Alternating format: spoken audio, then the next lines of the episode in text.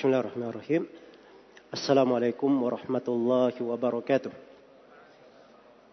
إن الحمد لله نحمده ونستعينه ونستغفره ونعوذ بالله من شرور أنفسنا وسيئات أعمالنا من يهده الله فلا مضل له ومن يضلل فلا هادي له أشهد أن لا إله إلا الله وحده لا شريك له وأشهد أن محمدا عبده ورسوله. يا أيها الذين آمنوا اتقوا الله حق تقاته ولا تموتن إلا وأنتم مسلمون.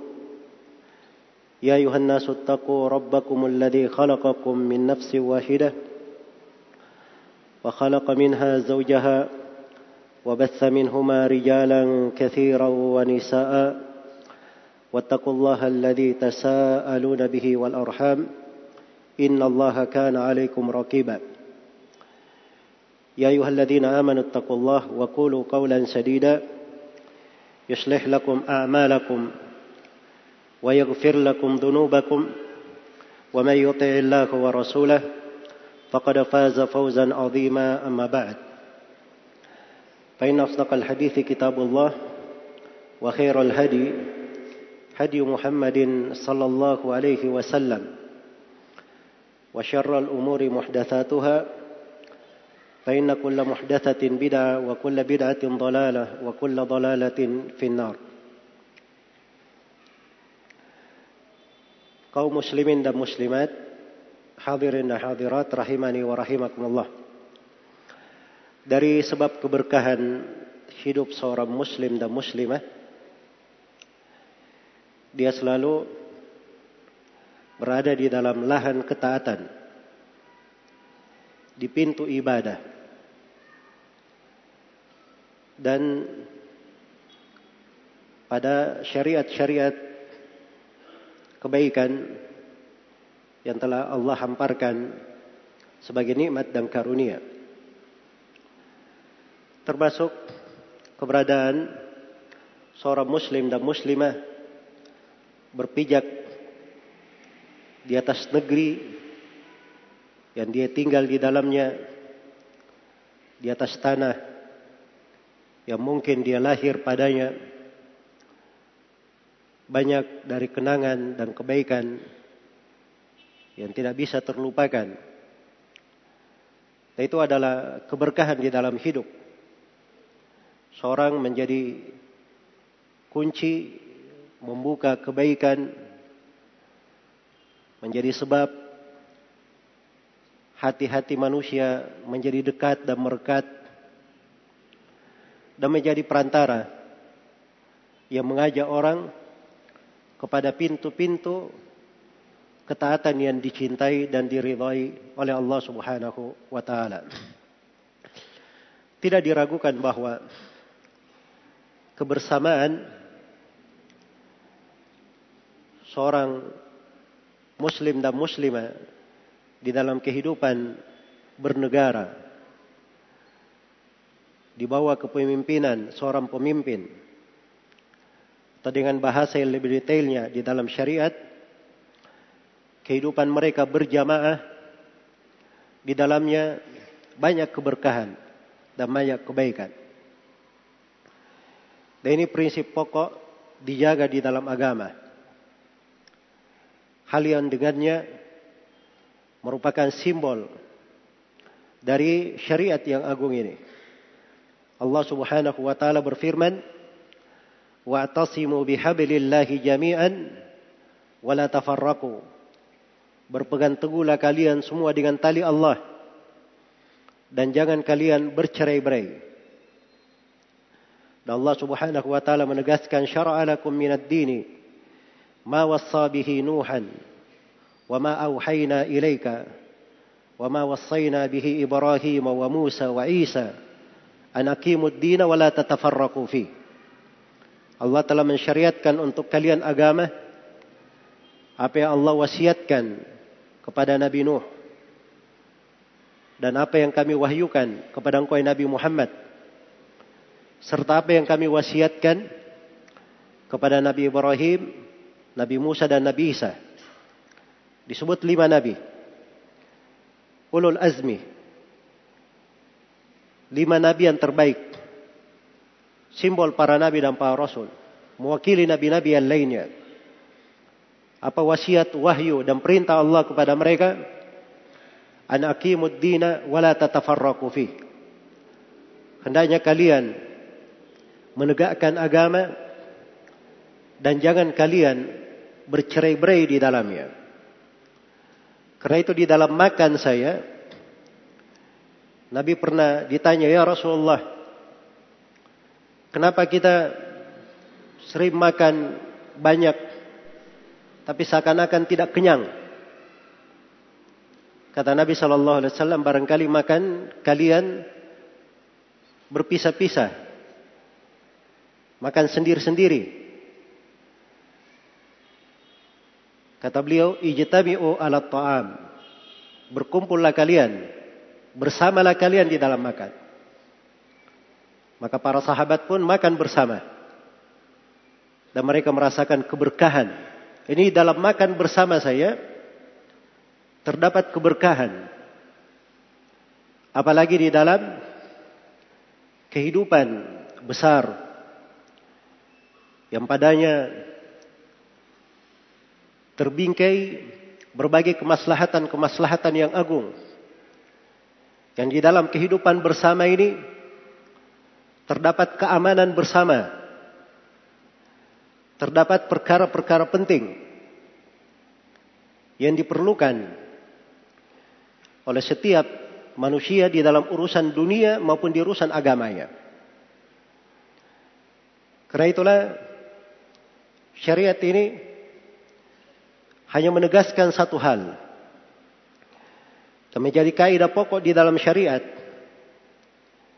Tidak bisa ditawar-tawar. Harga mati di dalam agama. Untuk menjaga persatuan kebersamaan di dalam agama atau dalam ketaatan kepada pemimpin dan diharamkan perpecahan dan segala makna yang mengarah ke sana. Iya. Karena itu tidak boleh keluar dari agama, berpecah darinya, sebagaimana umat Islam apabila sudah berkumpul di dalam sebuah negeri dipimpin oleh kepala negara, tidak boleh keluar darinya. Sebab itu adalah hal yang akan membawa perpecahan dan siapa yang ingin mengganggu gugat di dalam hal tersebut, hukum Nabi Shallallahu Alaihi Wasallam sangat tegas. Seorang pemimpin kalau sudah syah sebagai pemimpin, ada yang ingin melensernya, ada yang ingin mengkudetanya, atau datang pemimpin baru ingin menyainginya, menggantinya. Hukumnya di dalam agama cuma satu, harga mati. Diriwayatkan oleh Imam Muslim di dalam sahihnya Rasulullah sallallahu alaihi wasallam bersabda man atakum wa amrukum jami' ala qalbi rajulin wahid yuridu an yashqa asal muslimin fadribu unuqal akhir minhuma kainan mankan siapa yang mendatangi kalian dan mereka siapa yang mendatangi kalian sedangkan kalian sedang berada di bawah kepemimpinan seorang pemimpin. Satu hati. Orang yang datang ini ingin memecah belah tongkat kaum muslimin. Maka perintah Nabi, penggallah leher orang yang terakhir datang. Siapa pun dia. Itu hukum di dalam pengadilan agama. Dihalalkan darahnya. Karena itu, di dalam hadits Abdullah bin Mas'ud, riwayat Bukhari dan Muslim, dan ini hadis disebutkan oleh Imam Nawawi di Arba'in Nawawiyah dari 42 hadis yang merupakan pokok dasar di dalam agama. La yahillu dam imri'in muslim illa bi. Tidaklah halal darah seorang laki-laki muslim kecuali kalau dia melakukan tiga hal. Iya. Salah satunya at-tariku lidinihi al-mufariqu lil jamaah. Orang yang meninggalkan agamanya berpisah dari jamaah. Kalau dia melakukan hal tersebut, itu menghalalkan darahnya. Sebab ini adalah perkara yang bisa membahayakan kebersamaan. Bisa membahayakan kebersamaan. Ya, belakangan ini dengan beredarnya berbagai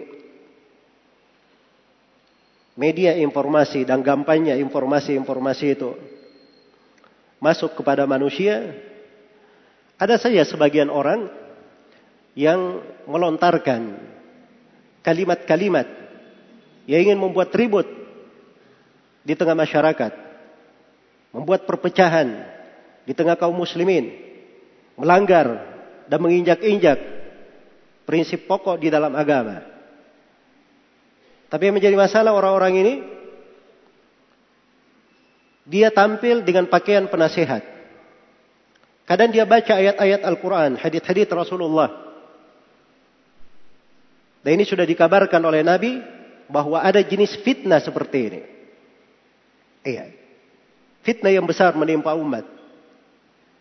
Dan ketika keluar fitnah ini Nabi sudah terangkan bahwa mereka duatun ila abwabi jahannam. Mereka adalah dai-dai yang mengajak kepada pintu-pintu neraka jahannam.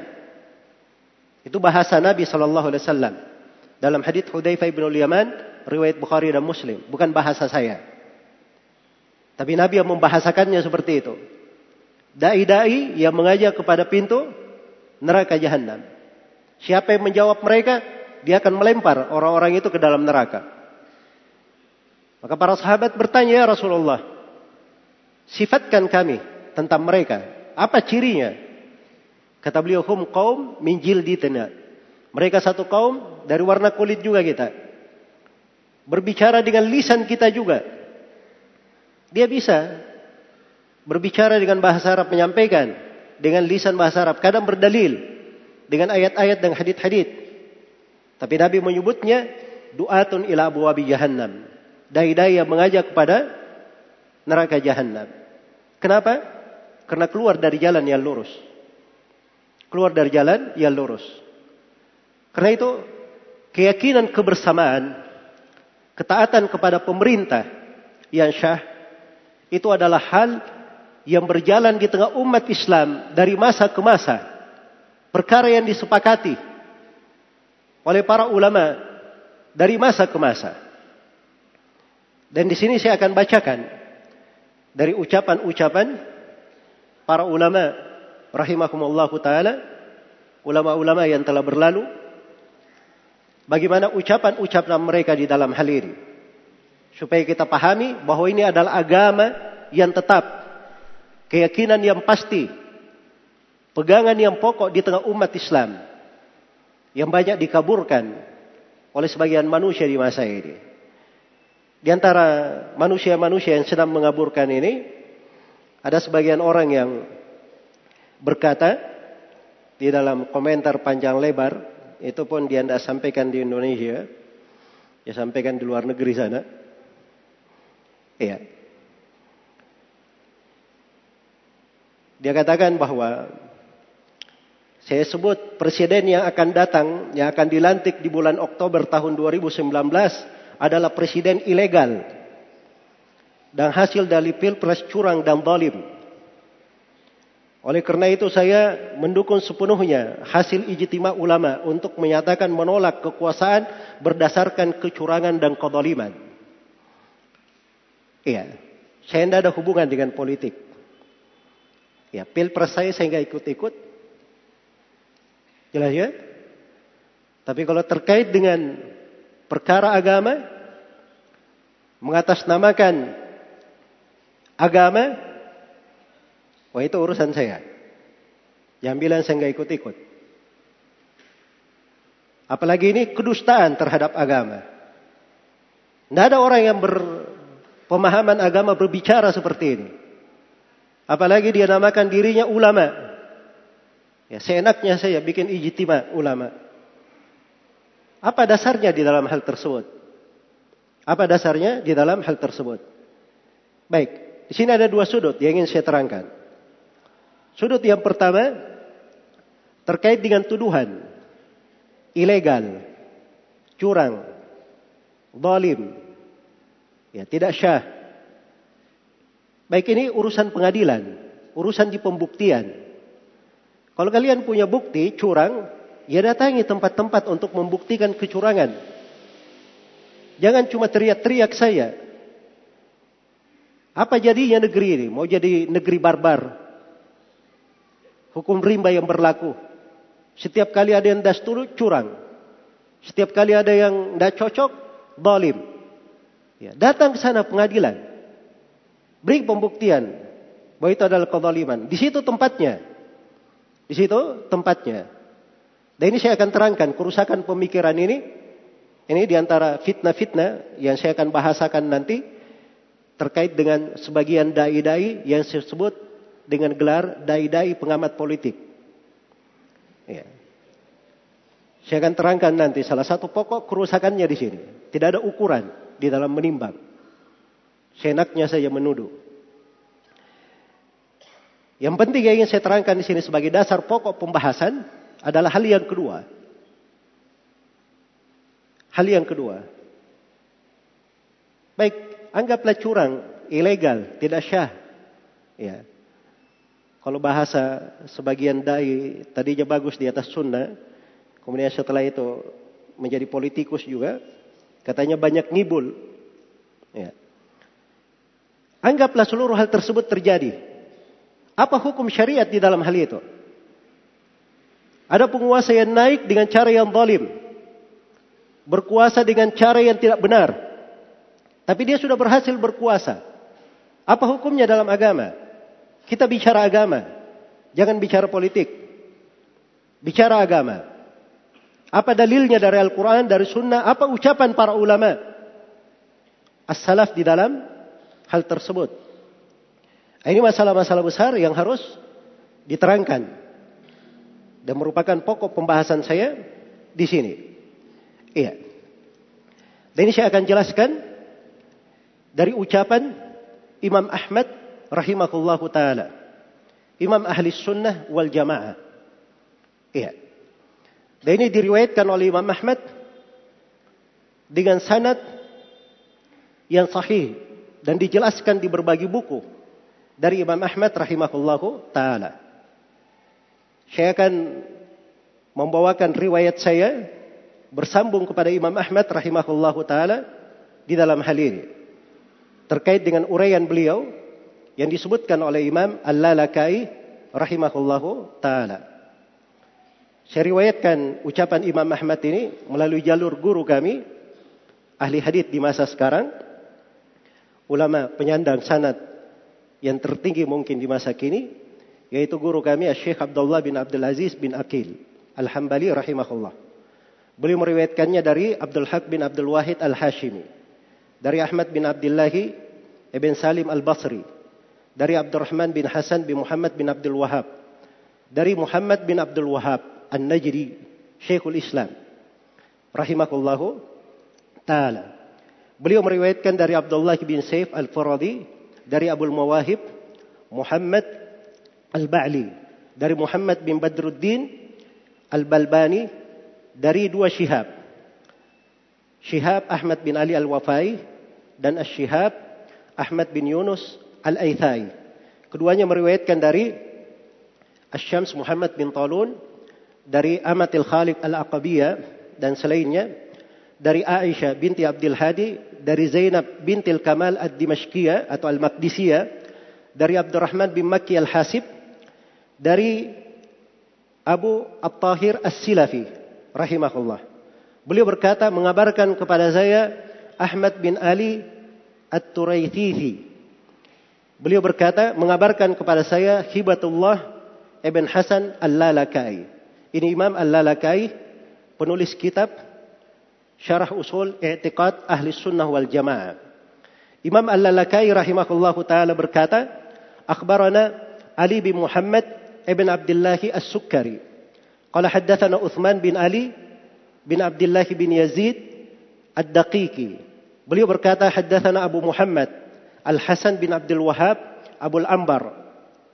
beliau meriwayatkan dari أبو جعفر محمد بن سليمان المنقري. beliau meriwayatkannya dari عبدوس ابن مالك الأبطار. إني عبدوس بن مالك الأبطار Ini murid Imam murid Imam Ahmad yang meriwayatkan akidah ini. Imam Ahmad rahimahullah taala berkata di buku yang populer dengan judul Usulus Sunnah. Buku populer di masa ini disebut dengan nama Usul As-Sunnah. Saya sengaja sebutkan riwayat bersambung supaya jangan ada yang datang berkata bahwa ini oh ini cuman dari ustadz saja ini. Ya. Ini satu dari Imam Ahmad. Dan saya bisa bawakan puluhan ucapan para ulama salaf sebelum Imam Ahmad dan semasa dengannya setelahnya. Bukan orang-orang belakangan yang baru lahir kemarin. Dari para ulama yang dikenal kemurnian ilmunya dan kebersihan pengambilan ilmu sampai kepada Nabi sallallahu alaihi wasallam. Imam Ahmad rahimahullahu taala berkata, "Usulus sunnati indana" Pokok sunnah di sisi kami at-tamassuku bima kana alaihi ashabu Rasulillah sallallahu alaihi wasallam wal iktida'u bihim. Pokok sunnah di sisi kami adalah berpegang teguh terhadap apa yang dibawa oleh para sahabat Rasulullah sallallahu alaihi wasallam dan mengambil petunjuk darinya, mengikutinya.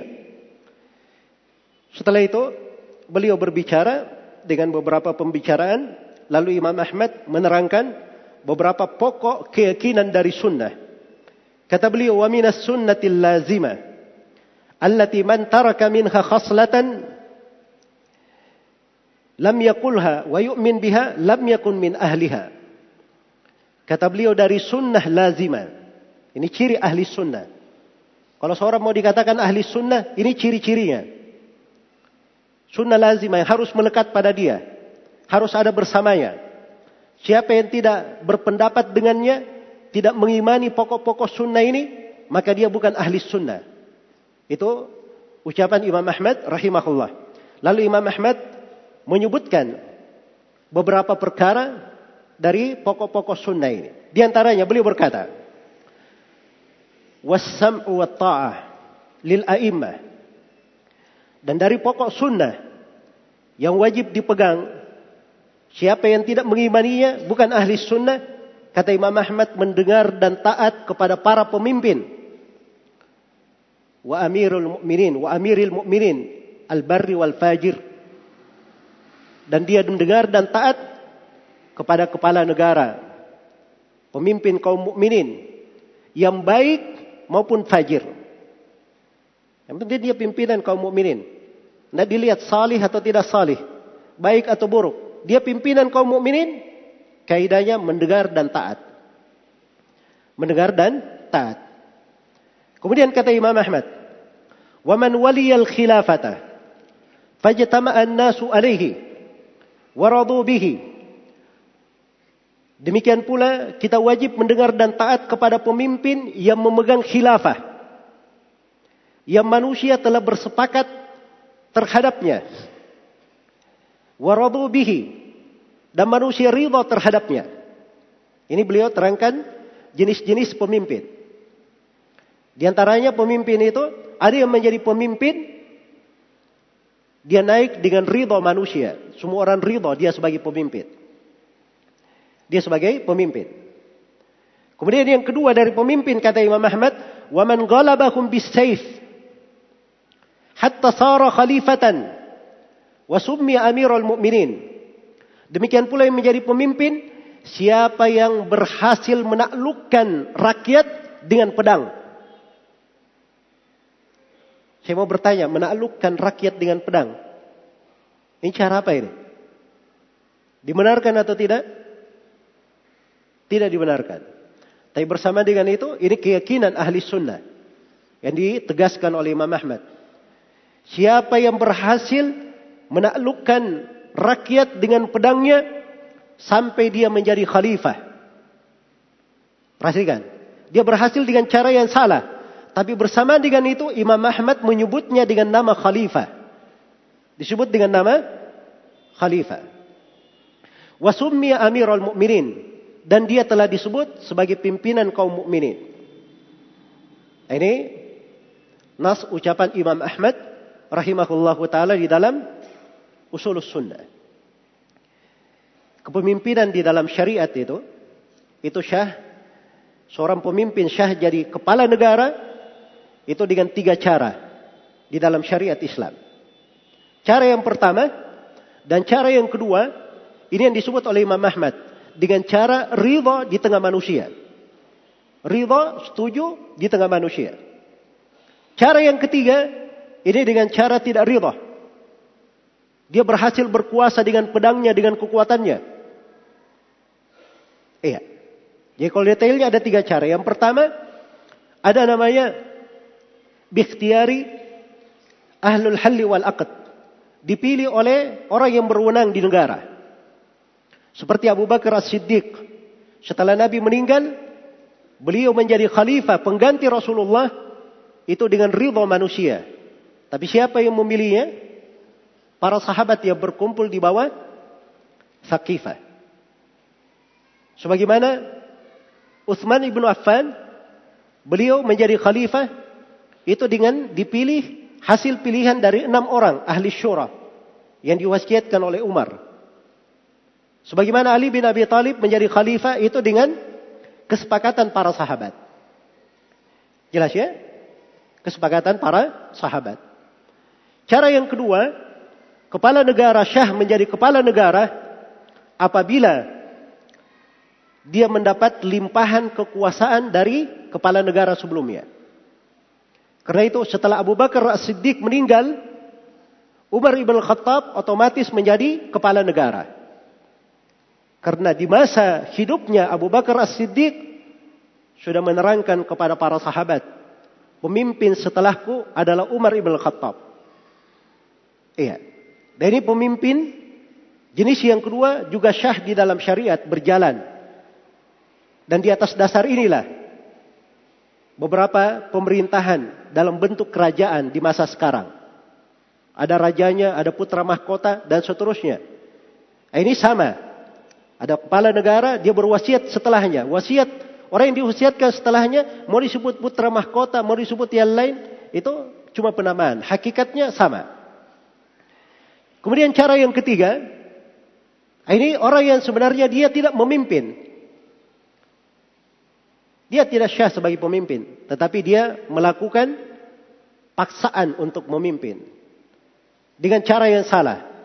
Apakah dia melakukan kudeta, memberontak, memerangi manusia sampai berhasil berkuasa? Maka dia syah menjadi apa?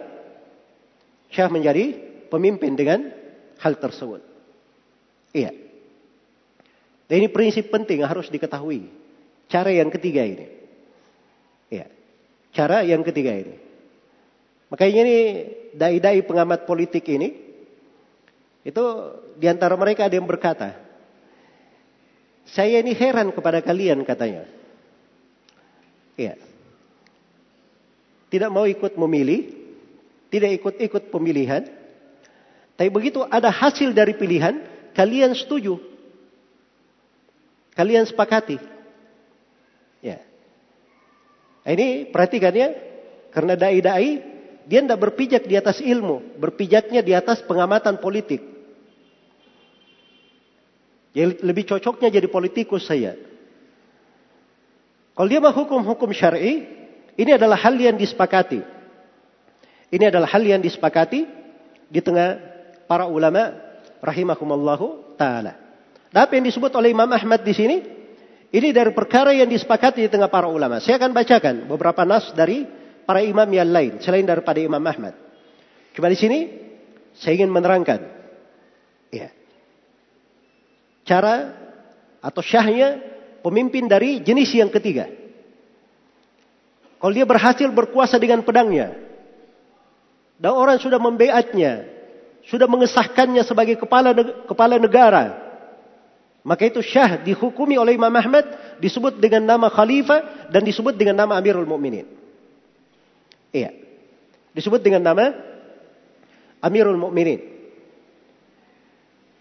Karena itu kata Al-Imam Al-Barbahari rahimahullahu taala di dalam kitabnya Syarhus Sunnah Man khaliyal man waliyal khilafata bi ijma'in nas alaihi wa ridahum fa huwa amirul mu'minin. Siapa yang menjadi khalifah dengan kesepakatan manusia terhadapnya atau dengan ridho manusia, maka dia adalah amirul mu'minin dan dengan ridho manusia, maka dia adalah pemimpin kaum mukminin. La yahillu li ahadin ayyabita laylatan wa la yara laysa alaihi imamun barran kana au fajira. Tidak halal. Dia bermalam satu malam. Kalau sudah ada pemimpin, tidak halal dia bermalam satu malam dan dia menganggap dirinya tidak ada pemimpinnya. Apa pemimpin baik maupun buruk. Iya. Ini penegasan dari siapa? Imam Barbahari. Dan ini satu sudut saya akan terangkan nanti. Juga dari jawaban terhadap syubhat-syubhat. Baik, saya akan selesaikan. Dari pembahasan pemimpin kalau dia sudah terlanjur berkuasa, walaupun dengan cara yang salah. Dengan cara yang salah. Dan semua dari kita memaklumi bahwa pemilu itu bukan dari syariat Islam. Saya tidak berbicara tentang boleh atau tidaknya pemilu dilaksanakan di Indonesia. Saya berbicara hukum syar'i, hukum agama. Pemilu itu bukan dari syariat Islam. Dan dikata dilakukan pemilihan seperti di masa lalu, dipilih langsung di oleh wakil-wakil rakyat, maka itu lebih mencocoki pembahasan syariat. Iya. Dan sudah dimaklumi, pemilu ini biayanya andai kata dipakai untuk membangun kota-kota akan sudah muncul kota-kota baru di Indonesia ini yang makmur. Dengan hasil biaya pemilihan itu. Belum lagi di belakangnya dari perpecahan, dari saling caci mencaci, ya dari saling hina menghina, sehingga muncul istilah-istilah baru, ya itu kan munculnya istilah-istilah baru di belakang itu semua. Akhirnya menjadi hal yang menjauhkan hati antara sesama anak-anak bangsa. Dan ini adalah hal yang keliru. Adalah hal yang keliru. Tapi begitu terjadi kekeliruan ini, terjadi pemilihan pemimpin dari hasil ini, maka di dalam hukum syar'i dia dianggap syah. Maka di dalam hukum syar'i dia dianggap sah. Itulah yang saya sebutkan tadi dari Imam Ahmad rahimahullahu taala. Iya. Dan dari Ibnu Umar radhiyallahu anhu, Ibnu Umar ini radhiyallahu anhu, beliau itu melewati berbagai kejadian masa-masa pemerintahan. Beliau hidup di masa ketika Ali bin Abi Thalib radhiyallahu taala anhu bertikai dengan Muawiyah radhiyallahu taala anhu. Iya. Kemudian setelah Ali bin Abi Thalib meninggal, beliau serahkan kekuasaan kepada Al-Hasan. Lalu Al-Hasan bin Ali menyerahkan kekuasaan kepada Muawiyah. Kemudian 30 tahun setelahnya dikenal sebagai tahun-tahun persatuan. Setelah Muawiyah radhiyallahu taala meninggal, maka Muawiyah mengangkat anaknya Yazid bin Muawiyah sebagai penggantinya. Tidak lama berselang, Yazid juga meninggal, lalu diganti oleh anaknya Muawiyah bin Yazid. Iya. Muawiyah bin Yazid. Kemudian setelah itu digantikan oleh Marwan. Lalu turun kepada Abdul Malik bin Marwan. Dan ini semuanya dialami oleh Ibnu Umar. Di masa-masa itu, Abdullah bin Zubair ketika Muawiyah radhiyallahu taala meninggal, itu tidak membaiat. Ya, tidak membaiat. Dengan alasan beliau sendiri. Setelah meninggal Yazid, meninggal Muawiyah, kaum muslimin di berbagai tempat itu membaiat Abdullah bin Zubair. Jadi ada kepala negara Abdullah bin Zubair, Syah, sampai beliau memimpin haji 8 tahun. Abdullah bin Zubair. Iya. Kemudian setelah itu Abdullah bin Zubair digulingkan oleh Abdul Malik bin Marwan dengan mengutus Hajjat bin Yusuf sehingga menggulingkan siapa? Abdullah bin Zubair. Ini di semua fase ini masih ada sahabat yang hidup. Di antaranya adalah Abdullah bin Umar radhiyallahu anhu. Dan bersamaan dengan itu Abdullah bin Umar ya, ketika Abdullah bin Zubair sebagai pemimpin, beliau membaiatnya, sholat di belakangnya, menyerahkan zakat kepadanya. Begitu Abdul Malik bin Marwan yang memimpin, padahal dia berkuasa mengkudeta Abdullah bin Zubair, Abdullah bin Umar juga diterangkan di dalam Tabaqat Ibnu Sa'ad ya dengan sangat yang bagus bahwa Ibnu Umar berkata ya di masa fitnah tidaklah datang seorang pemimpin kecuali Ibnu Umar salat di belakangnya dan menyerahkan zakatnya kepada pemimpin itu. Menyerahkan zakatnya kepada pemimpin tersebut. Bahkan di dalam Sahih Al-Bukhari. Di dalam Sahih Al-Bukhari di Kitabul Ahkam itu diterangkan bagaimana cara membaiat pemimpin. Bagaimana cara membaiat pemimpin. Iya. Ini juga akan kita terangkan nanti terkait dengan masalah baiat. Akan saya uraikan insyaallah taala di pembahasan yang kedua. Al-Bukhari meriwayatkan dari Abdullah bin Dinar. Abdullah bin Dinar berkata, saya menyaksikan Ibnu Umar Ketika manusia sudah berkumpul di bawah kepemimpinan Abdul Malik bin Marwan. Saya mau tanya tadi, Abdul Malik bin Marwan berkuasa dengan cara apa? Dengan cara ridho atau dengan cara pedang? Dengan cara pedang. Ini dia memberontak, berkuasa. Tapi begitu sudah berhasil menjadi pemimpin, apa yang dilakukan oleh Ibnu Umar? Ibnu Umar memerintah kepada Abdullah bin Dinar, tulis surat kepada Abdul Malik bin Marwan dari Ibnu Umar. Ini ukirru bis-sami wa ta'a li Abdullah Abdul Malik Amirul Mukminin ala sunnatillahi wa sunnati rasulih mastata'tu. Ya. Wa inna baniya qad aqarru bimisli dhalik. Kata Ibnu Umar, tulis kepadanya bahwa saya Abdullah bin Umar telah menyetujui untuk mendengar dan taat kepada hamba Allah Abdul Malik, pimpinan kaum mukminin saya mendengar dan taat di atas sunnah Allah dan sunnah Rasulnya sesuai dengan kemampuanku. Dan sesungguhnya anak-anakku juga telah mempersaksikan hal yang sama. Iya. Ini Ibnu Umar radhiyallahu anhu. Tidak ada istilah wah ini pimpinannya ilegal. Ya. Hasil malim dan curang. Ini orang yang paham agama seperti ini caranya bersikap. Begini caranya bersikap. Ya. Dan ini akal sehat namanya. Ini akal sehat. Kalau mau akal sehat ini namanya akal sehat. Ya. Jangan seperti yang banyak jualan akal sehat sekarang ya. Saya setiap kali melihat orang-orang yang jualan akal sehat ini, itu semakin kacau aja. Akalnya tidak sehat-sehat saya lihat. Ya. Dan ini dari musibah-musibah ya yang menimpa kita. Baik disebutkan di kitab Al-Ittisam karya Syatibi rahimahullah Al-Imam Yahya bin Yahya At-Tamimi An-Naisaburi. Iya. Dikatakan kepada beliau, apakah beat itu terpaksa? Kata beliau tidak. Beat itu harus ridho. Seorang ridho. Maka dikatakan kepada beliau, bagaimana kalau pemimpinnya pemimpin yang sewenang-wenang, aimmatu Aimatu jaur. Pemimpin yang senang-wenang. Kata Yahya bin Yahya. Beliau berdalil. Lihat para ulama kalau berdalil. Ini Yahya bin Yahya guru Imam Muslim. Murid Imam Malik.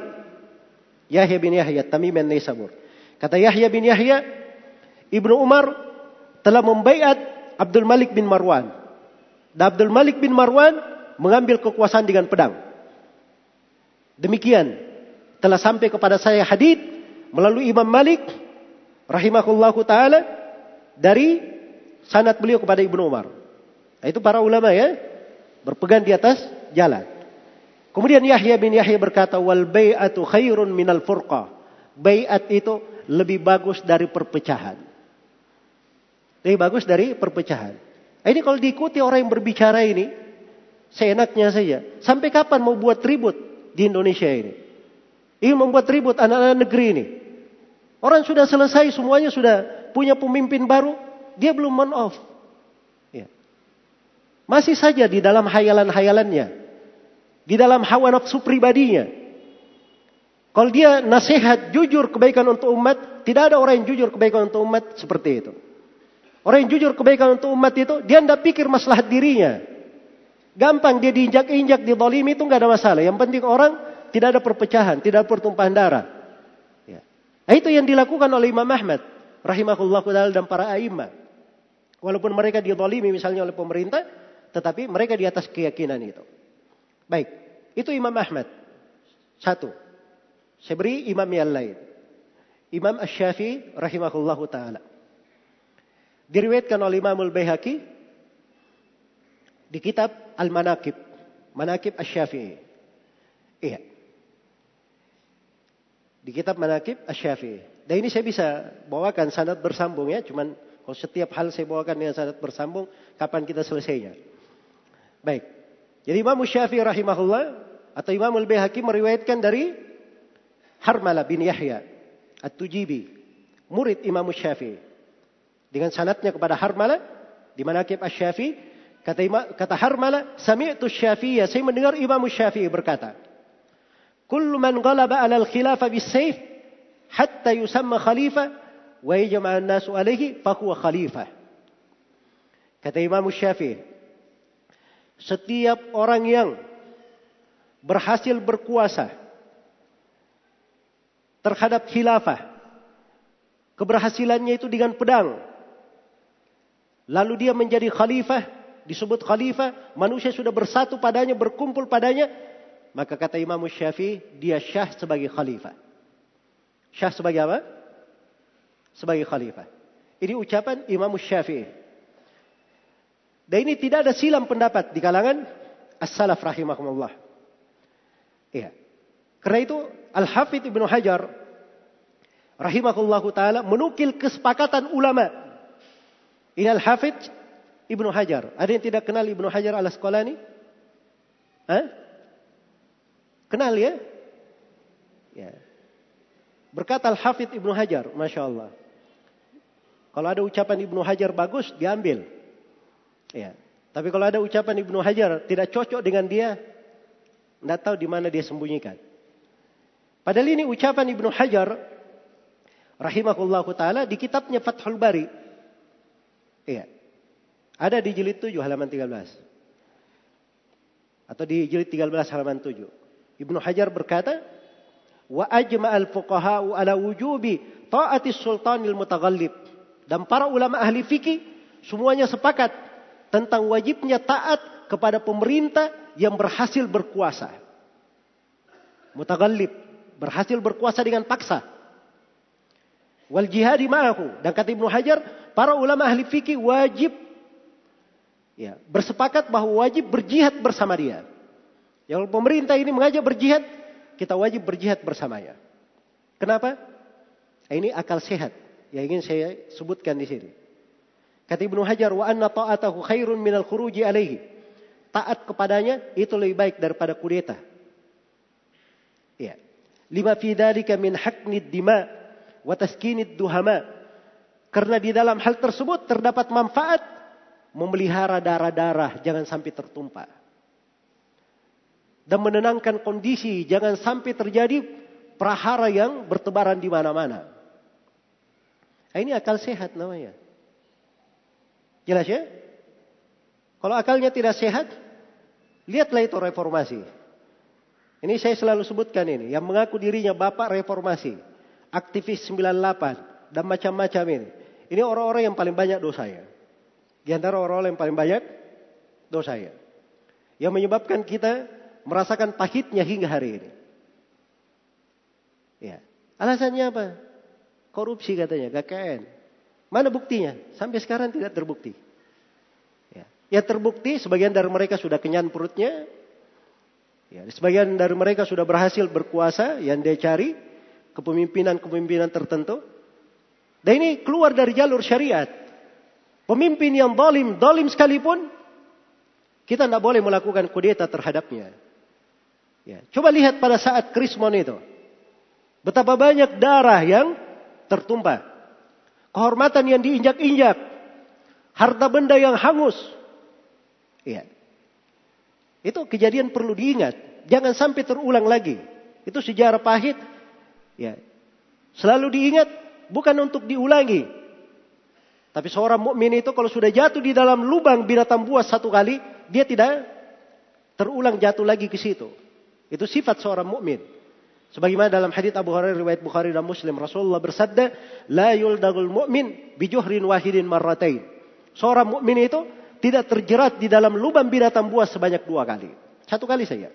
Sudah pernah jatuh sekali, maka dia sudah tahu ini lubang binatang buas. Jangan dia masuk lagi di situ. Iya. Tapi yang menjadi heran ini, kok masih ada orang-orang yang menjawab seruan-seruan seperti itu. Dan yang sangat saya sedihkan, itu bukan dari lapisan, dari kalangan tertentu, di kalangan anak-anak muda kita. Di kalangan masyarakat kita.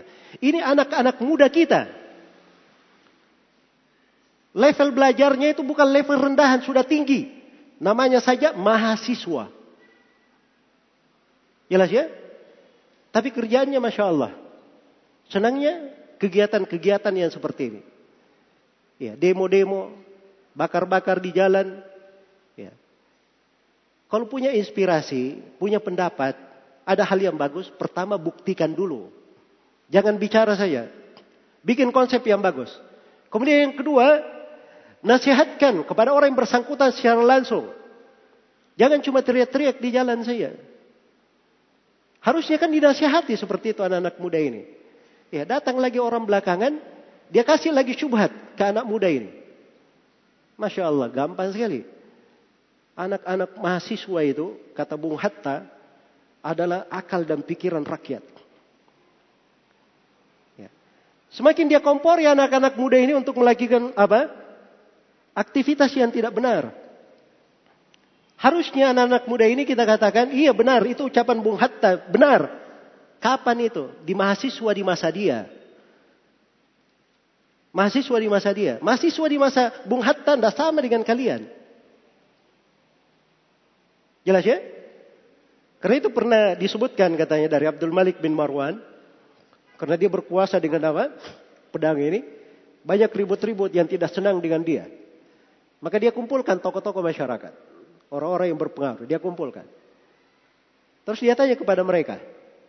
Kalian ingin saya khalifah sama seperti Abu Bakar dan Umar? Kata mereka iya. Kami ingin engkau sama dia seperti Abu Bakar dan Umar. Maka kata Abdul Malik bin Marwan, kalau begitu jadilah kalian orang-orang yang berada di sekitar Abu Bakar dan Umar.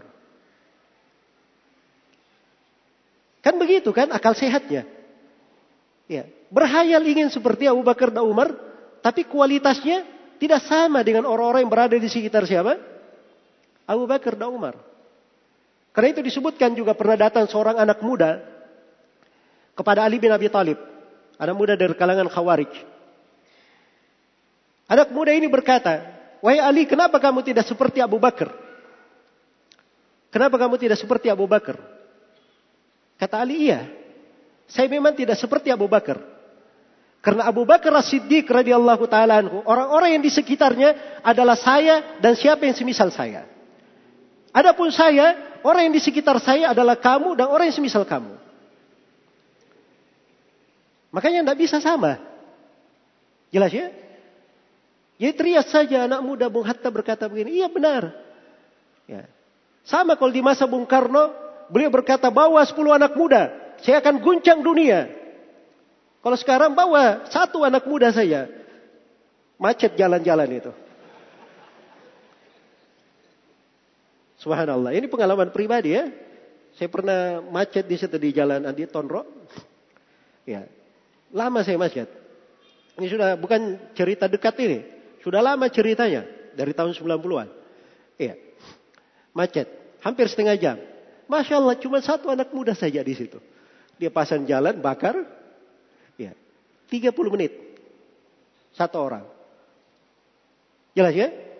Makanya harus diperbaiki. Kalau ingin perubahan, perbaikan, ya kita banyak introspeksi kepada diri sendiri. Ya. Jangan terlalu banyak menyalahkan orang lain. Sampai kapan? Sampai kapan kita akan begitu? Dan tidak akan selesai masalah. Ya, tidak akan selesai permasalahan. Baik, karena itu ini bahasa Ibnu Hajar ini luar biasa ya. Beliau terangkan kesepakatan ahli fikih tentang wajibnya taat kepada pemerintah yang berkuasa dengan paksa. Dan ketaatan, kata beliau, taat kepadanya itu lebih baik daripada kudeta. Karena ketaatan itu akan membawa terjaganya darah, Membawa terjaganya darah. Dan tidak terjadinya pertumpahan darah. Baik. Ini kita clear di satu masalah ini. Terkait dengan penguasa yang berhasil berkuasa. Walaupun dengan cara yang salah sekalipun, sepanjang dia sudah menjadi penguasa, kewajibannya sama terhadap pemimpin yang dipilih dengan cara riba. Iya. Dan ini pembahasan yang kedua yang ingin saya terangkan di sini. Terkait dengan pemimpin ini, disebut apa dia? Disebut apa? Bahasa Imam Ahmad, Imam Syafi'i, mereka sebut dengan nama apa? Khalifah. Disebut dengan nama khalifah. Ah, ini bahasa para ulama. Makanya jangan dengar kalimat-kalimat dari Hizbut Tahrir. Ini orang-orang jahil. Tidak belajar. Iya. Dan tidak ada semangat untuk mempelajari ilmu. Mereka menganggap khalifah itu katanya khalifah itu adalah pemimpin yang memimpin seluruh dunia. Baru bisa menjadi khalifah. Ya, kamu itu dapat dari mana? Dapat dari mana? Itu tidak ada seorang ulama pun yang mengucapkan seperti itu. Kata khalifah di dalam bahasa Arab, khalifah itu artinya pengganti. Ada seorang pemimpin setelahnya, dan datang penggantinya, penggantinya ini disebut khalifah. Makanya khalifah itu tidak ada pemimpin langsung ada. Dia pasti menggantikan pemimpin sebelumnya. Karena itu Abu Bakar disebut apa?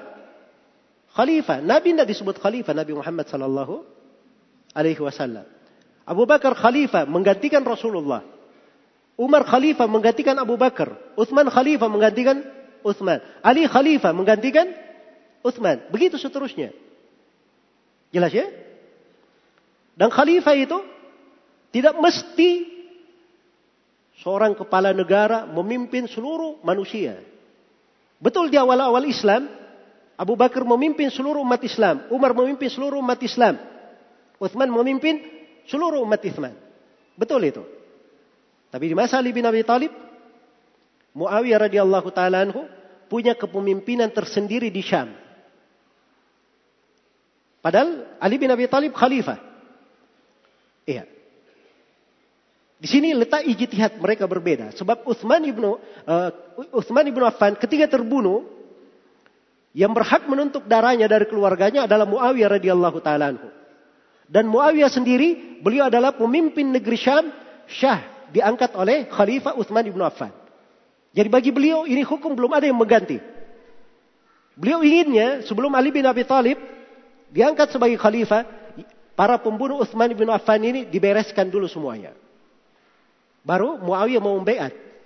Bukan artinya Muawiyah tidak mau membaiat, tidak. Maka di sinilah terjadi letak silam pendapat antara dua sahabat ini. Yang berkepanjangan antara keduanya. Baik, itu di satu sudut. Di sudut lain, ada pemerintahan Yazid atau pemerintahan Muawiyah setelahnya, pemerintahan Marwan, Abdul Malik bin Marwan, dan ada pemerintahan Abdullah bin Zubair di Mekah, Medina dan di sekitarnya. Di Syam, Bani Muawiyah atau Bani Umayyah di sana. Mereka memimpin. Dua, pemerintahan Syah. Bersamaan dengan itu semuanya tunduk ke pemerintahan masing-masing. Semuanya dianggap sebagai khalifah. Semuanya dianggap sebagai Amirul Mukminin. Itu bahasa yang saya sebutkan tadi dari Imam Syafi'i. Dia berhasil berkuasa dengan pedangnya dan dia disebut khalifah oleh manusia, maka dia adalah khalifah. Itu Imam Syafi'i. Rahimahullahu taala. Karena itu kata Syekh Muhammad bin Abdul Wahab rahimahullah, wal a'immatu mujmi'una, para ulama sepakat man min kulli madhab dari seluruh madhab ala anna man taghallaba ala baladin aw buldan siapa yang berhasil berkuasa paksa di sebuah negeri atau beberapa negara beberapa negeri lahu hukmul imam fi jami'il asya maka untuk dia hukum seorang imam seorang kepala negara pada segala hal jadi kalau ada hukum-hukum kepala negara itu berlaku untuk dia iya kata beliau Walau lahada mastaqamatid dunia. Kalau tidak ada hukum yang seperti ini, maka dunia tidak akan pernah tenang. Tidak akan istiqamah. Itulah keindahan syariat. diatur hal yang seperti ini untuk membuat dunia itu istiqamah. Menjadi tenang, damai. Ya, tegak kehidupan manusia. Kata Syekh lianna nas min zamanin tawil qabla al-Imam Ahmad ila yaumina hadha majtama'u ala imamin wahid. Karena manusia, kata beliau, dari masa yang sudah lama sekali, dari semenjak sebelum Imam Ahmad dan sampai hari ini di masa Syekh Muhammad bin Abdul Wahab, manusia itu tidak pernah dipimpin oleh satu pemimpin. Ya. Manusia tidak dipimpin oleh satu pemimpin. Setiap wilayah ada pemimpinnya masing-masing. Ada pemimpinnya masing-masing. Jelas ya? Kata beliau, wala yu'rafuna atau wala ya'rifuna ahadan minal ulama. Dakara anna syai'an minal ahkam la yasih illa, illa bil imamil a'zam. Kata beliau dan para ulama tidak mengetahui atau tidak diketahui seorang pun dari ulama ada yang menyebutkan bahwa hukum kepemimpinan tidak syah kecuali dari pemimpin besar saja satu orang. Itu tidak ada yang menyebut. Ya, ya kalau ada yang menyebut, itu dari kalangan orang jahil, bukan ulama memang. Seperti siapa? Seperti Hizbut Tahrir, Ikhwanul Muslimin, atau orang-orang yang bergampangan dengan hal yang seperti ini. Jelas ya? Baik, ini dari kerancuan pemikiran yang kedua yang saya terangkan di sini terkait dengan penamaan pemimpin. Jadi sudut syar'inya di hukum syar'i kepala negara kita Bapak Presiden kita, Presiden Joko Widodo, itu di hukum syariat disebut imam. Disebut Amirul Mukminin. Bisa disebut Amir, bisa disebut Khalifah. Itu sama pembahasannya. Jelas ya? Sama pembahasannya. Jadi kalau dia bahasakan bahwa kita sekarang di Indonesia ini tidak di dalam khilafah, itu orang-orang jahil tidak mengerti hakikat dari perkara. Ya, tidak mengetahui fikih di dalam agama. Fikih di dalam agama. Ini saya bacakan dari ucapan para aima, ucapan para ulama. Ya, yang dipegang ucapannya. Dikenal di dalam hal ini. Ya, saya sudah sebutkan dua di sini ya. Imam Ahmad rahimahullah. Juga Imam Asy-Syafi'i rahimahullah. Imam Al-Bukhari. Imam Al-Bukhari Diriwayatkan oleh Al-Lalakai juga dengan sanad yang bersambung yang disebutkan tadi. Kepada Imam Al-Bukhari. Imam Al-Bukhari berkata, saya berjumpa lebih dari seribu orang guru. Iya. Beliau sebutkan guru yang dia jumpai di negeri Hijaz, di negeri Mekah, di negeri Medina, di, eh, di Kufa, di Basra, di Wasit, di Baghdad, di Syam, di Mesir. Dan beliau terangkan beliau masuk ke negeri itu ada yang sebagiannya empat kali, ada berkali-kali beliau tidak bisa hitung lagi berulang kali masuk menjumpai ulama di negeri itu. Kata beliau, "Ma ra'aitu wahidan minhum yakhtalifu fi hadhihi al-asya'." Saya tidak melihat seribu guru saya ini berselisih paham dalam perkara-perkara berikut ini. Salah satunya yang beliau sebutkan, "Wa alla nunaziyal amra ahlahu."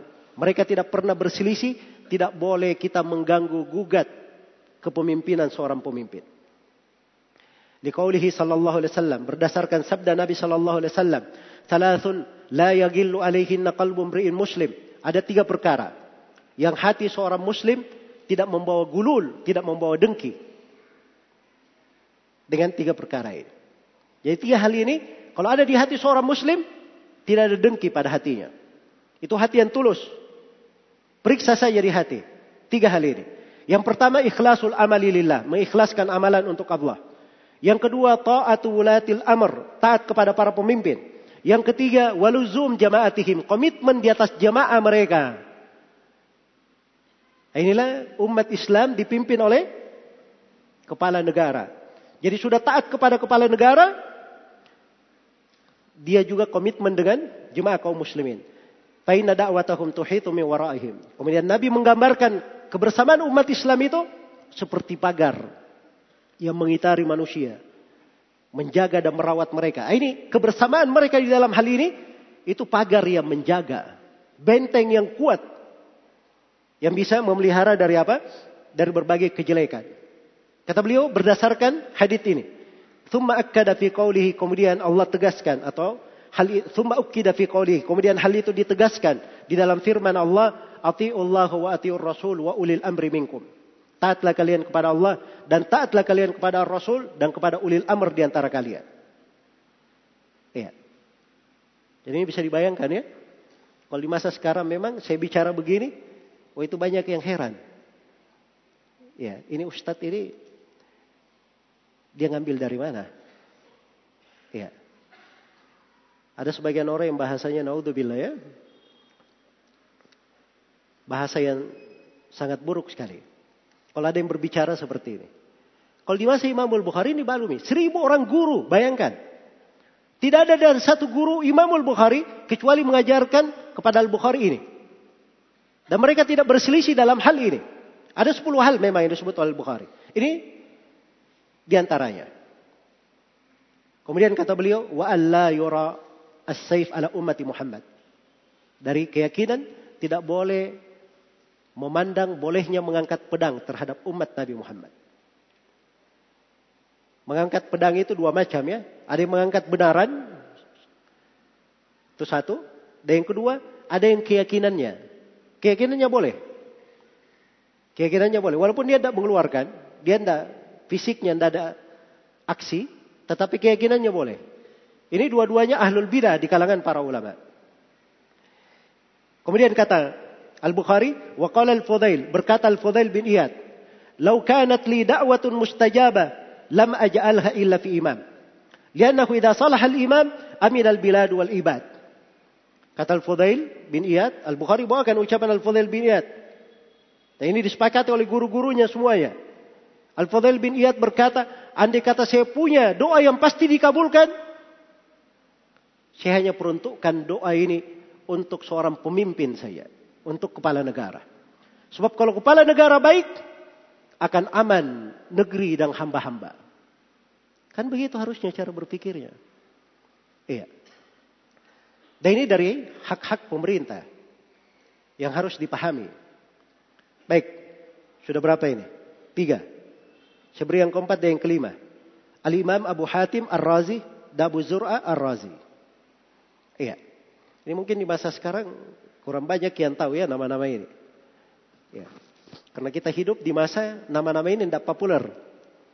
Yang populer itu Messi, Ronaldo, ya, yang populer. Jelas ya? Tapi nama-nama imam seperti ini, masya Allah. Imam terkenal, tersohor di masanya. Abu Hatim Ar-Razi, namanya itu sama dengan nama Imam Syafi'i. Muhammad bin Idris. Abu Zur Ar-Razi, namanya Ubaidullah bin Abdul Karim. Ini levelnya, tingkatannya semasa dengan Imam Syafi'i. Semasa dengan Imam Syafi'i, dua orang imam ini.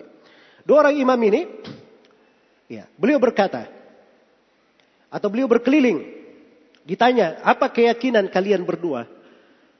Bagaimana kalian menjumpai para ulama di berbagai negeri? Maka mereka berdua berkata, kami mendapati para ulama di seluruh negeri. Di negeri Hijaz, di negeri Irak, di negeri Syam, di negeri Yaman. Ini semua negeri kaum muslimin ada ulama sudah pernah mereka datangi. Di masa itu. Dan mereka katakan dia dari mazhab para ulama itu. Ini bayangkan ya Abu Hatim saya itu. Itu di biografinya gurunya. Itu disebut hampir 3000 orang. Guru dia. Dari ulama yang dijumpai ini.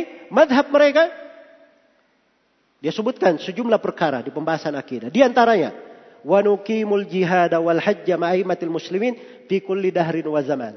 Dan kita wajib menegakkan jihad dan haji bersama imam kaum muslimin pada segala masa dan segala waktu.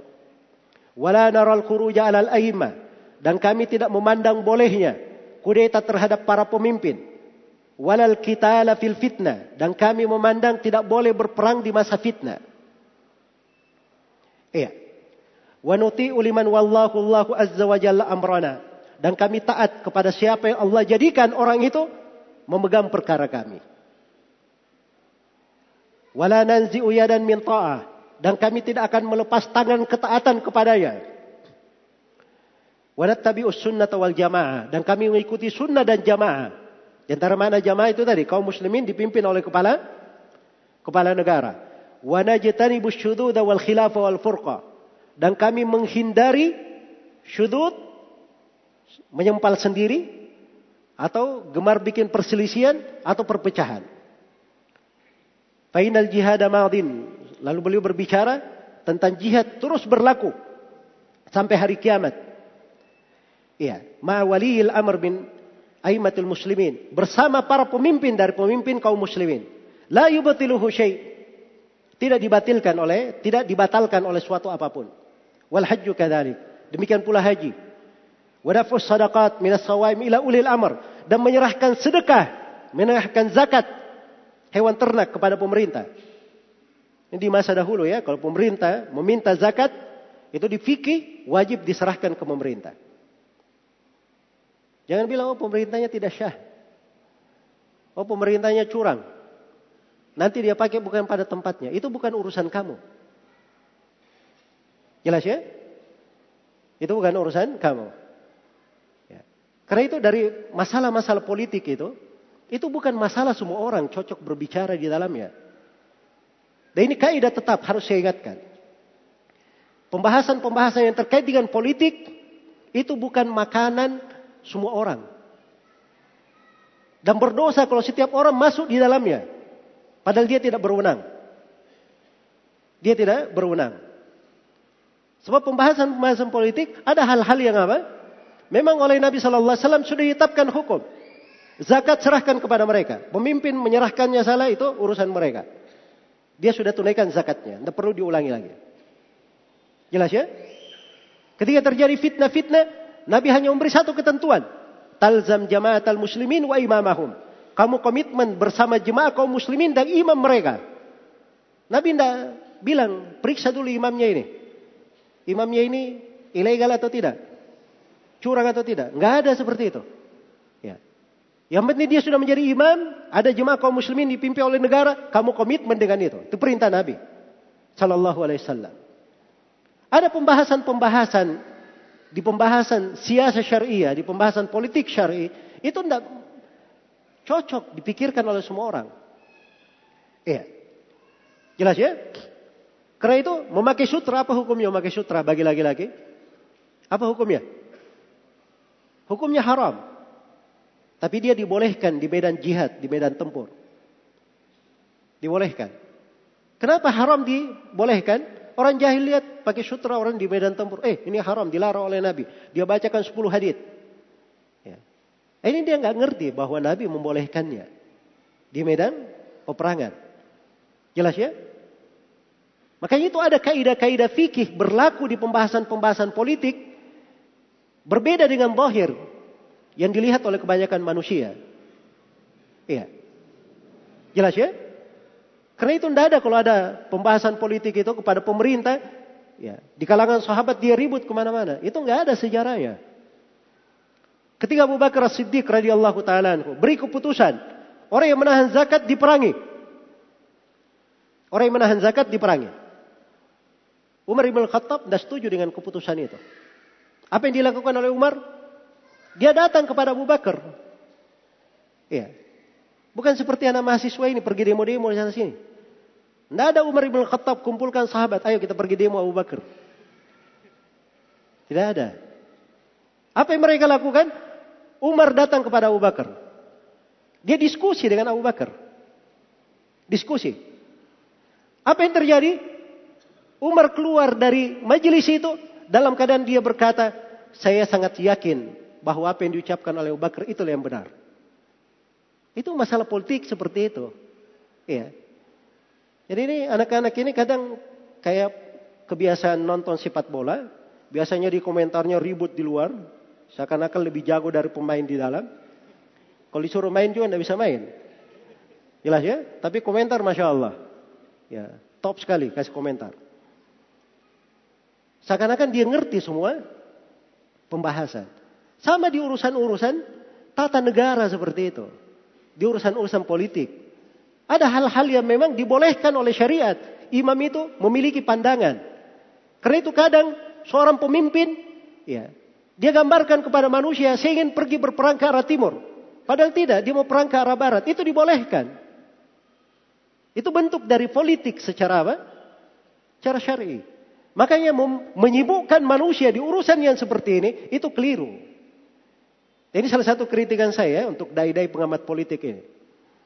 Dia buat orang kerjaannya di masa ini jadi tukang baca berita, tukang monitor layar, ya, baca koran, akhirnya ngaji saja tidak ada semangat. Ini baca Al-Qur'an ini tidak ada semangat, apalagi hadir di majelis taklim. Apalagi hadir di majelis-majelis taklim. Jelas ya? Maka ini semuanya dari kerusakan yang harus diingatkan. Baik. Kemudian di antara syubhat-syubhat juga di sini, ini terkait dengan masalah bayat. Konsekuensi bayat. Ini banyak orang yang tidak mengetahui hukum di sini. Harus diketahui ya di dalam hukum syar'i, dalam hukum syariat, apabila seorang kepala negara sudah memimpin Seorang kepala negara sudah memimpin, sudah ada yang menjadi kepala negara, itu secara otomatis ada beat di atas pundak kita. Ada beat di atas apa? Pundak kita. Iya. Oh jangan berkata, oh saya nggak datang ke sana. Saya tidak menyerahkan tangan saya. Saya tidak menyerahkan tangan saya untuk beat. Ya. Jadi sepanjang dia sudah syah dibayat oleh manusia dan kamu berada di situ di negara itu, di negeri itu, maka bayat itu secara otomatis melekat di atas pundakmu. Itu ketentuan di dalam syariat. Itulah tadi yang saya bacakan. Dari Imam Ahmad rahimahullah ta'ala. Iya. Dari Imam Ahmad dan selainnya. Ya. Dan juga saya sebutkan dari Imamul Barbahari bahwa tidak halal seorang pun bermalam satu malam dan dia tidak memandang ada pemimpin di atasnya. Karena itu diriwayatkan oleh Imam Muslim bahwa Abdullah bin Umar radhiyallahu anhu radhiyallahu anhu itu mendatangi Abdullah bin Muti. Abdullah bin Muti ini ini dimaklumi ya. Beliau termasuk salah seorang yang bikin prahara di kejadian Al-Harrah. Sehingga berkecamuk perang di kota Medina. Mereka ingin keluar dari kepemimpinan Yazid bin Muawiyah. Maka ketika Abdullah bin Muti' salah seorang tokoh di situ, maka dia didatangi oleh Abdullah bin Umar. Didatangi ke rumahnya. Iya. Begitu Abdullah bin Umar datang, Abdullah bin Muti berkata, ayo ayo, hamparkan. Hamparkan bantal untuk Abu Abdurrahman supaya dia duduk. Kata Abdullah bin Umar, saya datang ke sini bukan untuk duduk. Tapi saya datang ke sini untuk menyampaikan kepada kamu sebuah hadis. Saya dengar dari Rasulullah sallallahu alaihi wasallam. Kata Nabi sallallahu alaihi wasallam, "Man khala yadan min ta'ah, laqiya Allah yawmal qiyamah la hujjata Waman mata laysa fi unukihi bai'ah mata mitatan jahiliyah. Siapa yang mencabut tangan ketaatan maka dia akan berjumpa Allah Subhanahu wa taala dalam keadaan tidak ada hujjah baginya. Mau apa? Tidak ada argumen bagi dia sama sekali. Kemudian kata Ibnu Umar, Rasulullah bersabda, siapa yang mati dan tidak ada di lehernya ikatan bayat, maka dia mati mati jahiliyah. Ini terkait Abdullah bin Muti yang ingin keluar dari kepemimpinan siapa? Yazid bin Muawiyah. Jelas ya? Ya kalau ada yang menolak presiden yang terpilih, kemudian dia berkata oh, ini presiden ini hasil pemilihan yang curang, bahasa orang tadi ya, ilegal dan lain-lain. Saya tidak anggap dia sebagai kepala negara saya. Ini kalau dia mati, ini hadits Nabi. Man mata Walaysa fi unukihi bai'a mata mitatan jahiliyah. Siapa yang mati dan tidak ada di lehernya ikatan baiat kepada pemimpin yang syah yang ada, maka dia mati mati jahiliyah. Ini pemahaman para sahabat. Memahami hadis Rasulullah sallallahu alaihi wasallam. Iya. Begitu cara mereka memahaminya. Jelas ya? Begitu cara mereka memahaminya. Jangan seperti pemahaman orang-orang Hizbut Tahrir Ikhwanul Muslimin. Dan semisal dengannya. Ya. Si banyak ya dai-dai ini, Masya Allah, pemahamannya ini, pemahaman Hizbut Tahrir kelas kakap. Ya. Tapi bahasanya, bahasa-bahasa, oh kita cinta NKRI, kita juga jaga persatuan. Ya. Jelas ya? Dan ekstrimnya, ekstrimnya dianggap bahwa Rasulullah Shallallahu Alaihi Wasallam itu belum rahmatan lil alamin katanya. Ya. Umurnya 40 tahun belum rahmatan lil alamin. 13 tahun di Mekah belum rahmatan lil alamin. Nanti setelah khilafah ada baru rahmatan lil alamin. Ya. Ini pemahaman-pemahaman picik ini ini harus diluruskan. Nah boleh diamkan. Jelas ya? Dan ini pemahaman ekstrim berpengaruh. Berbahaya pemikirannya. Saya akan terangkan di antara bentuk pemahaman. Ya. Orang ini berkata, perhatikan ya bahasanya. Dia bikin pertanyaan sendiri. Dia tanya ke orang. Ini salah satu ceramah ya. Dia tanya kepada apa namanya? Uh, kepada orang-orang yang hadir. Baik. Sekarang kita bertanya. Dia bacakan pertama hadis riwayat Muslim dari Abdullah bin Umar bin Khattab yang Nabi berkata, ini tadi hadits yang saya baca ya. Ya. Dan haditsnya bukan riwayat Muslim saja, riwayat Bukhari dan Muslim. Ya. Man mata walaysa fi unukihi bai'a mata mitatan jahiliyah. Ya, kalau terjemahan dia, siapa yang mati di pundaknya tidak pernah berbaiat seumur hidupnya, maka mati mati jahiliyah. Nah, terus setelah membawakan hadits ini dia berkata begini. Sekarang kita bertanya, kalau ada yang mati di pagi ini. Ya. Bapak tahu tidak? Dia bertanya ya. Ini gaya bahasa dia ya. Bapak tahu tidak? Berapa banyak orang yang mati pagi ini? Tanggal 15 Rajab ini. Tahu tidak berapa yang mati? Ya. Orang-orang kan bilang tidak tahu. Dia bilang yang tidak tahu. Saya pun tidak tahu katanya. Sama kita. Ya. Tapi dia katakan yang mati tidak berbeat kepada Nabi. Ya apa yang mati tidak berbeat itu kata Nabi mati jahiliyah. Nah sekarang dia bikin pertanyaan sendiri. Perhatikan ini pemikiran. Ya. Sekarang kita tanya, ke mana orang berbeat zaman sekarang? Dia bikin pertanyaan ya, bagus pertanyaannya. Ke mana berbeat masa sekarang? Sebab kita ini kalau mati tidak ada beat, matinya mati apa? Jahiliyah. Baik, ke mana kita beat? Ini pertanyaan kita semua perlu. Ya. Dia sendiri jawab. Oh Pak Ustadz, saya sudah berbeat. Ke mana kamu berbeat? Saya berbeat ke bupati katanya. Iya. Dia sendiri bilang, bupati itu sebelumnya naik jadi bupati pakai apa? Pakai perahu kan? Ini bahasa-bahasa kampanye ini semua ya. Saya tidak terlalu perhatikan yang begini-begini. Kemudian dia cerita, ya. Setelah itu dia katakan, ya dia beri kesimpulan. Kalaulah sudah paham betul bahwa kematian tanpa bayat akan menjadi mati jahiliyah, lalu ustadz berbayat ke siapa? Dia tanya dirinya sendiri. Maka dia katakan, saya berbayat kepada khalifah. Bupati tadi enggak? Jadi ada khalifahnya. Bupati itu bukan khalifah ya. Baik, saya berbayat kepada khalifah. Dia bilang sendiri, mana khalifahnya tidak ada. Dia jawab, saya akan berbaiat kalau ad, kalau dia ada. Jadi sekarang ini pemerintah yang pemerintah ada pemimpin-pemimpin yang ada ini itu bukan khalifah di pemahaman picik orang ini. Jelas ya? Jadi tidak perlu di tidak ada kewajiban berbaiat. Nanti kapan? Tunggu kalau khalifah muncul. Itu mirip orang-orang Syiah itu. Tunggu imam ke-12 keluar, ah, baru dia bayat ke imam 12. Ya. Ini sama orang-orang Hizbut Tahrir ini. Tunggu khalifah keluar yang memimpin seluruh dunia Imam Mahdi. Nah, baru kita berbeat. Itu sama. Keyakinan mereka. Rusaknya sama. Ya. Karena itu pemahaman ini dilarang di negeri-negeri Islam yang mengetahui kekeliruan pemahaman ini. Karena bahayanya bisa memecah belah negara. Dan itu akan membuat pemimpin itu tidak ada harganya. Tidak ada harganya bagi mereka.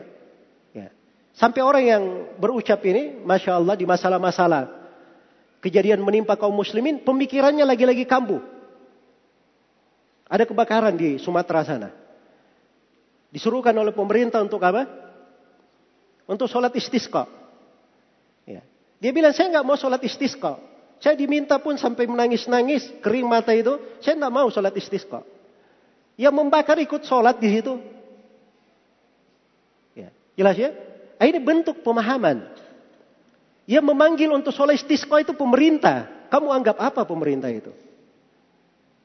Dan di hukum fikih itu ada kehususan-kehususan pemerintah.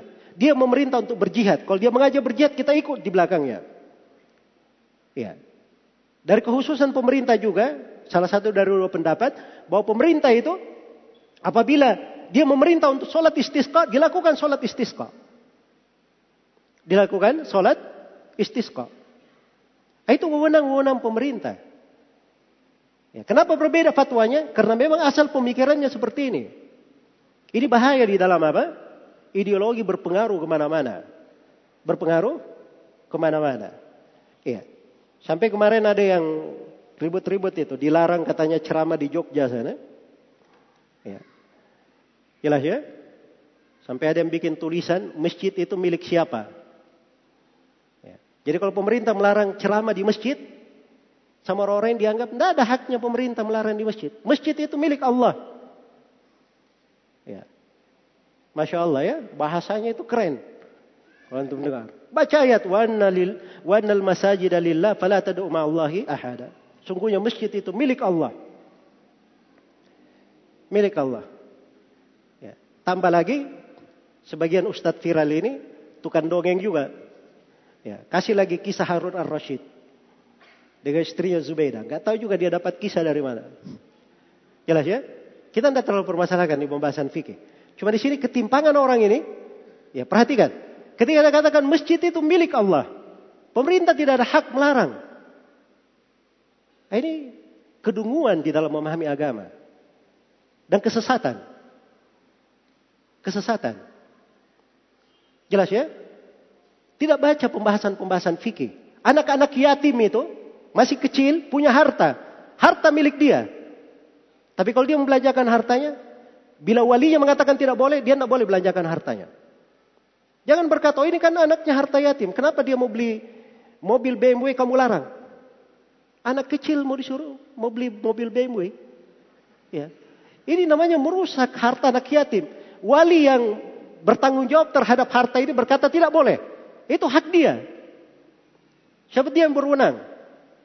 Jelas ya? Sama dengan masjid ini. Masjid betul milik Allah. Tapi ada namanya nadir, wakaf. Dia wakaf. Ada nadirnya. Ada yang bertanggung jawab terhadap masjid. Ya. Apalagi terkait dengan wewenang pemerintah. Abu Dar Al-Ghifari radhiyallahu taala itu dilarang menyampaikan ilmu di kota. Makanya oleh Utsman bin Affan dikirim ke Robatha, disimpan di kampung Abu Dar Al-Ghifari. Itu perintah kepala negara. Ammar bin Yasir pernah menyampaikan hadis tentang tayamum kepada Umar bin Khattab. Ammar berkata, "Ya Rasulullah, apakah ya, wahai Amirul Mukminin, kamu tidak ingat kan ini kejadian kita berdua yang mengalami. Waktu itu kita eh, apa namanya saya junub, tidak ada air, kemudian saya berguling-guling di atas tanah, Kemudian begitu sampai kepada Nabi, Nabi berkata, wahai Ammar, sebenarnya kamu cukup melakukan begini. Diajari tayamum. Kata Umar, saya nggak ingat itu. Iya. Saya tidak ingat. Kata Ammar bin Yasir radhiyallahu taala Perhatikan ini, ucapan di atas kaidah Nabi sallallahu alaihi wasallam. Kata Ammar, "Wahai Amirul Mukminin, dari hak engkau sebagai Amirul Mukminin, kalau kamu ingin saya tidak menyampaikan hadis ini, saya tidak sampaikan."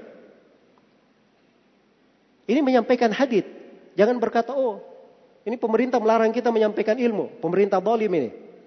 Enggak ada, enggak seperti itu cara berpikir mereka. Jelas ya? Sebab ini sudut maslahat dipandang oleh pemerintah. Karena itu pemerintah berwenang menentukan siapa yang khutbah, siapa yang tidak khutbah. Iya. Itu sudah benar. Jelas ya? Kalau semuanya di, diizinkan untuk berkhutbah, ya seperti sekarang ini.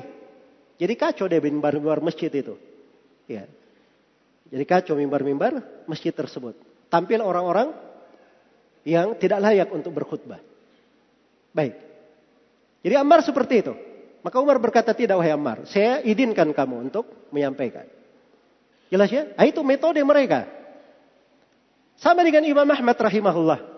Beliau dilarang oleh khalifah menyampaikan ilmu. Di penjara di rumah. Beliau di rumah saja, tidak mengajar. Karena diperintah seperti itu.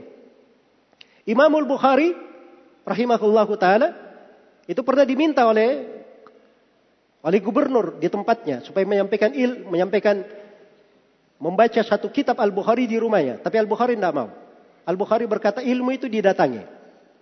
Iya. Kalau khalifah mau, kalau amir mau ke sini, saya, saya bacakan. Sebagaimana orang lain yang saya, saya ajari. Tapi kalau tidak, Amirul Mukminin mau larang saya untuk menyampaikan hadith, saya berhenti. Dan saya punya hujah di depan Allah bahwa saya dilarang oleh Amirul Mukminin. Itu sikapnya para ulama. Hingga hari ini, guru kami Syekh Mukbil rahimahullah, ya, pada Yaman itu dimaklumi ya bagaimana kondisinya. Dan Yaman itu juga sama dengan Indonesia, Jumhuriyah. Ya, republik juga Yaman itu. Beliau berkata, andai kata Presiden waktu itu Ali Abdullah Soleh memerintah saya supaya menutup pondok pesantren ini, saya akan tutup pondok pesantren ini. Dan dia kata saya diperintah untuk pergi dari Yaman, saya akan keluar dari Yaman. Nah, itu sikap ahli sunnah dari masa ke masa seperti itu. Ya. Bukan orang yang gemar bikin perpecahan, keributan. Kalau tidak setuju dilarang, ya pergi diskusi di sana kepada pemerintahnya. Datangi bicara langsung. Jangan berkicau di media-media sosial. Ya, bikin hati rakyat panas terhadap pemerintahnya. Itu bukan ciri. Bukan ciri orang yang menghendaki kebaikan di tengah umat. Baik. Jadi ini semuanya dari hal-hal yang keliru ya, yang perlu diingatkan. Iya. Kemudian yang eh, berikutnya, ini waktunya sedikit.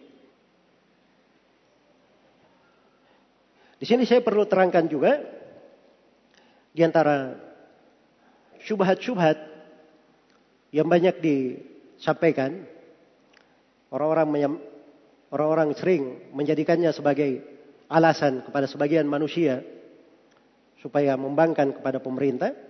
Dianggap bahwa pemerintah ini, pemerintah yang ditaati, itu hanyalah pemerintah yang taat kepada Allah. Katanya kalau pemerintahnya tidak taat kepada Allah, maka tidak mesti ditaati. Tidak mesti untuk ditaati. Ya. Dan ini dari pemahaman-pemahaman yang keliru. Karena Rasulullah Shallallahu Alaihi Wasallam itu menjelaskan hak-hak pemerintah dengan penjelasan yang umum mencakup seluruh kepala negara, seluruh pemimpin, dia salih maupun tidak salih. Karena itu bahasa-bahasa yang dipakai oleh para ulama, barran kana au fajir. Pemerintah itu baik atau buruk atau fajir sekalipun. Iya. Karena itu pemerintah ada hak-haknya. Ada hak-haknya. Di antara hak mereka adalah kita dengar dan taat kepadanya. Kita dengar dan taat kepadanya. Itu yang disebut dalam Al-Quran. Ya ayuhalladzina amanu ati'ullah wa ati'ur rasul wa ulil amri minkum. Wahai orang-orang yang beriman, taatlah kalian kepada Allah, taatlah kalian kepada Rasul, dan kepada ulil amr di antara kalian. Dan di antara hak pemerintah itu adalah kita berlaku tulus untuknya. Berlaku tulus untuknya. Itu an-nusuh namanya. Iya berlaku tulus untuknya. Kemudian di antara hak pemerintah itu juga apabila dari hak pemerintah itu diagungkan, di di diagungkan. Iya. Karena itu datang di dalam sebagian riwayat dari sebab yang memasukkan sorga adalah seorang lelaki yang mendatangi pemimpinnya untuk menghormatinya. Untuk menghormatinya. Karena itu kata Sahal bin Abdullah Tasturi, rahimakallahu taala la yazalu nasu bi khairin ma sultana wal ulama. Manusia itu akan terus-menerus di atas kebaikan sepanjang mereka mengagungkan pemerintah dan mengagungkan ulama. Pain afdamu hadaini aslahullahu dunyakum wa ukhrahum. Kalau mereka agungkan dua ini, maka Allah akan perbaiki dunia dan akhirat mereka. Wa in istakhaffu bihadaini afsadu dunyakum wa ukhrahum. Kalau mereka meremehkan, menghinakan dua komponen ini, pemerintah dan ulama, maka mereka sendiri yang merusak dunia dan akhirat mereka. Merusak dunia dan akhirat mereka. Iya. Kemudian di antara hak pemerintah itu adalah kita memberikan berlaku sabar terhadap mereka walaupun mereka berlaku zalim. Walaupun mereka berlaku zalim, menahan hak-hak. Iya. Karena itu diriwayatkan oleh Imam Muslim dan ini diberi judul bab oleh Imam Nawawi, babu babun fi ta'atil umara wa in mana'ul hukuk. Kata Imam An-Nawawi, bab tentang taat kepada pemimpin walaupun pemimpin ini menahan hak-hak manusia. Lalu di bawah di bawahnya disebutkan hadis Imam Muslim dari Al-Qamah bin Wa'il Al-Hadrami dari Wa'il Ibn Hujur Al-Hadrami radhiyallahu taala anhu beliau berkata saya bertanya kepada Salama bin Yazid Al-Ju'fi atau Salama bin Yazid Al-Ju'fi bertanya kepada Rasulullah sallallahu alaihi wasallam Perhatikan pertanyaannya Ya Nabi Allah Ara'aita in qamat alaina umara yas'alunana haqqahum wa yamna'unana haqqana fama ta'muruna Ya Rasulullah bagaimana pendapatmu? Kalau di tengah kami memimpin para pemimpin, pemimpin ini meminta hak mereka. Tapi hak kita mereka tahan. Apa perintah engkau ya Nabi? Nabi ditanya begini, Pak anhu. Nabi berpaling, tidak menjawab. Jelas ya? Thumma sa'ala. Kemudian tanya lagi. Nabi berpaling lagi. Kemudian tanya lagi. Barulah Nabi Shallallahu Alaihi Wasallam menjawab. Iya. Itu pun ada seorang sahabat di situ, Ash'ad bin Qais sudah menariknya karena dia bertanya terus padahal Nabi tidak mau apa? Menjawab. Nabi berkata, "Isma'u wa ati'u. Ma wa 'alaikum ma humiltum." Dengar dan taat kepada pemimpin. Atas mereka tanggung jawab mereka sendiri akan menanggungnya. Di atas kalian tanggung jawab kalian sendiri akan menanggungnya. Ini jawaban penuh dengan hikmah. Itu akal sehat namanya. Ya. Kalau kita hidup, semua orang memikirkan urusan orang lain, itu susah namanya. Kapan mau tenang? Tapi kalau kita hidup dalam bernegara, hidup dalam bersama, yang kita pikir bagaimana menunaikan kewajiban masing-masing, melaksanakan tugasnya masing-masing, ah, itu baru akan tegak kebaikan. Iya, tidak usah pikir hak kita, pikir kewajiban kita. Saya sudah tunaikan kewajiban, oke, okay, saya sudah beres. Alhamdulillah. Saya tidak ada lagi pertanggungjawaban di depan Allah. Kalau hak saya gampang, tidak diberi di dunia, saya minta pada hari kiamat. Pengadilan Allah lengkap di hari kiamat. Pengadilan yang maha adil. Jelas ya? Nah, itu jalannya di dalam agama. Bukan dengan ribut-ribut. Bukan dengan melakukan perbuatan yang akan melahirkan kemungkaran yang lebih besar. Itu tidak ada di dalam syariat. Hal-hal yang seperti itu. Iya. Baik. Ini Masya Allah orang-orang yang berkomentar ini saya lihat banyak di antara mereka itu orang-orang cerdas sebenarnya. Iya. Cerdas banyak ide. Jelas ya? Walaupun idenya Masya Allah ya sering miring-miring. Tapi paling tidak cerdas mereka. Harusnya kecerdasan ini dia manfaatkan pada hal yang bermanfaat. Perkara yang membangun diri mereka, masyarakat mereka, membangun negeri mereka. Perkara yang dengannya apa? Menciptakan kebersamaan. Kalau dianggap ada kezaliman, dianggap ada kezaliman di situ, maka itu hendaknya dia bersabar sebagaimana perintah Nabi Shallallahu alaihi wasallam di sini. Baik. Kemudian di antara juga dan ini hadis di antara yang sering saya sampaikan ya. Hadis Hudzaifah ibn al-Yaman riwayat Muslim. Hadis Hudzaifah ibn al-Yaman riwayat Muslim. Ini riwayat Muslim ya. Tapi ini karena hadis di kalangan sebagian manusia ini ya sangat tidak mereka terima dengan berbagai cara mereka ingin melemahkan hadis ini. Ingin melemahkan hadis ini. Ya dalam hadis Hudzaifah bin Yaman Hudzaifah bin Yaman radhiyallahu taala anhu ya ketika bertanya tentang kejadian-kejadian yang terjadi. Lalu Nabi Shallallahu Alaihi Wasallam ditanya waktu itu setelah ada kebaikan terjadi kejelekan. Lalu Hudzaifah bertanya lagi, bagaimana setelah itu ya Rasulullah? Kata beliau, yakunu ba'di a'immah. Akan datang setelahku para pemimpin-pemimpin. La yahtaduna bihudaya. Mereka tidak mengambil petunjukku. Wa la yastannuna bisunnati. Mereka tidak mengambil sunnahku. Wa yakumu fihim rijalun Akan berdiri tengah mereka sekelompok lelaki. Kulubuhum kulubus syayatin. Fi juthmani ins. Hati-hati mereka itu hati-hati syaitan di jasad-jasad manusia. Ini kira-kira pemimpin bagus atau tidak? Hah?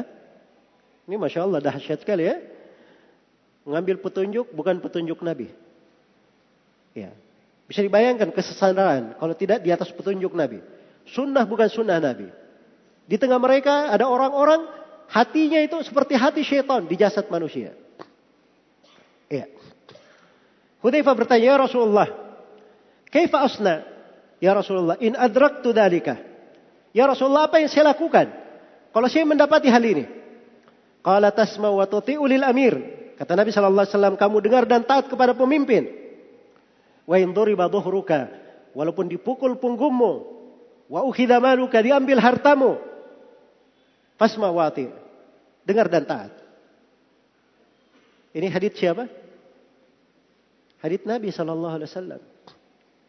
Ini akal sehat namanya. Ya.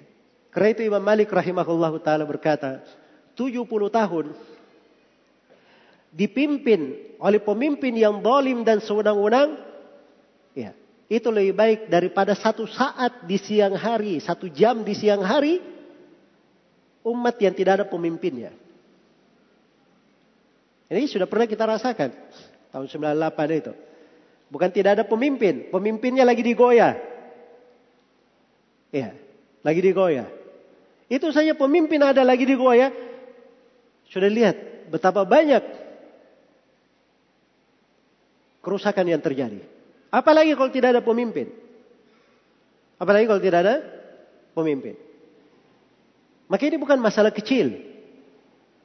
Ini hal-hal terkait dengan darah, terkait dengan banyak manusia, terkait dengan keamanan, kesejahteraan negeri.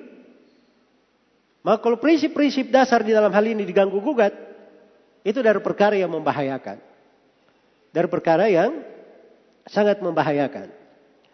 Iya. Kemudian dari hak pemimpin itu, pemimpin itu di dalam syariat ya, adalah didoakan, didoakan untuknya. Ini mungkin kita yang banyak kurang di dalam mendoakannya. Ya, karena itu Imamul Barbahari rahimahullahu taala menyebutkan, apabila engkau melihat ada orang yang mendoakan kebaikan untuk pemimpin, ketahuilah itu ahli sunnah. Tapi kalau kamu melihat ada orang yang mendoakan kejelekan untuk pemimpin, itu pasti ahlul bidah. Itu pun, itu pasti apa? Ahlul bidah. Walaupun dia mengaku apa pun. Iya. Jelas ya? Nah, ini ciri di, dari masa dahulu dipakai oleh para ulama untuk mengukur siapa ahli sunnah dan siapa ahlul bidah. Kemudian dari hak pemimpin itu tidak boleh dicela. Tidak boleh dicaci maki. Dijaga kehormatannya. Dijaga kehormatannya. Ini dasar pokok di dalam syariat. Iya. Dasar pokok di dalam syariat. Karena itu sifat seorang mukmin Secara umum, man kana yu'minu billahi wal yawmil akhir, falyakul khairan aw liyasmut.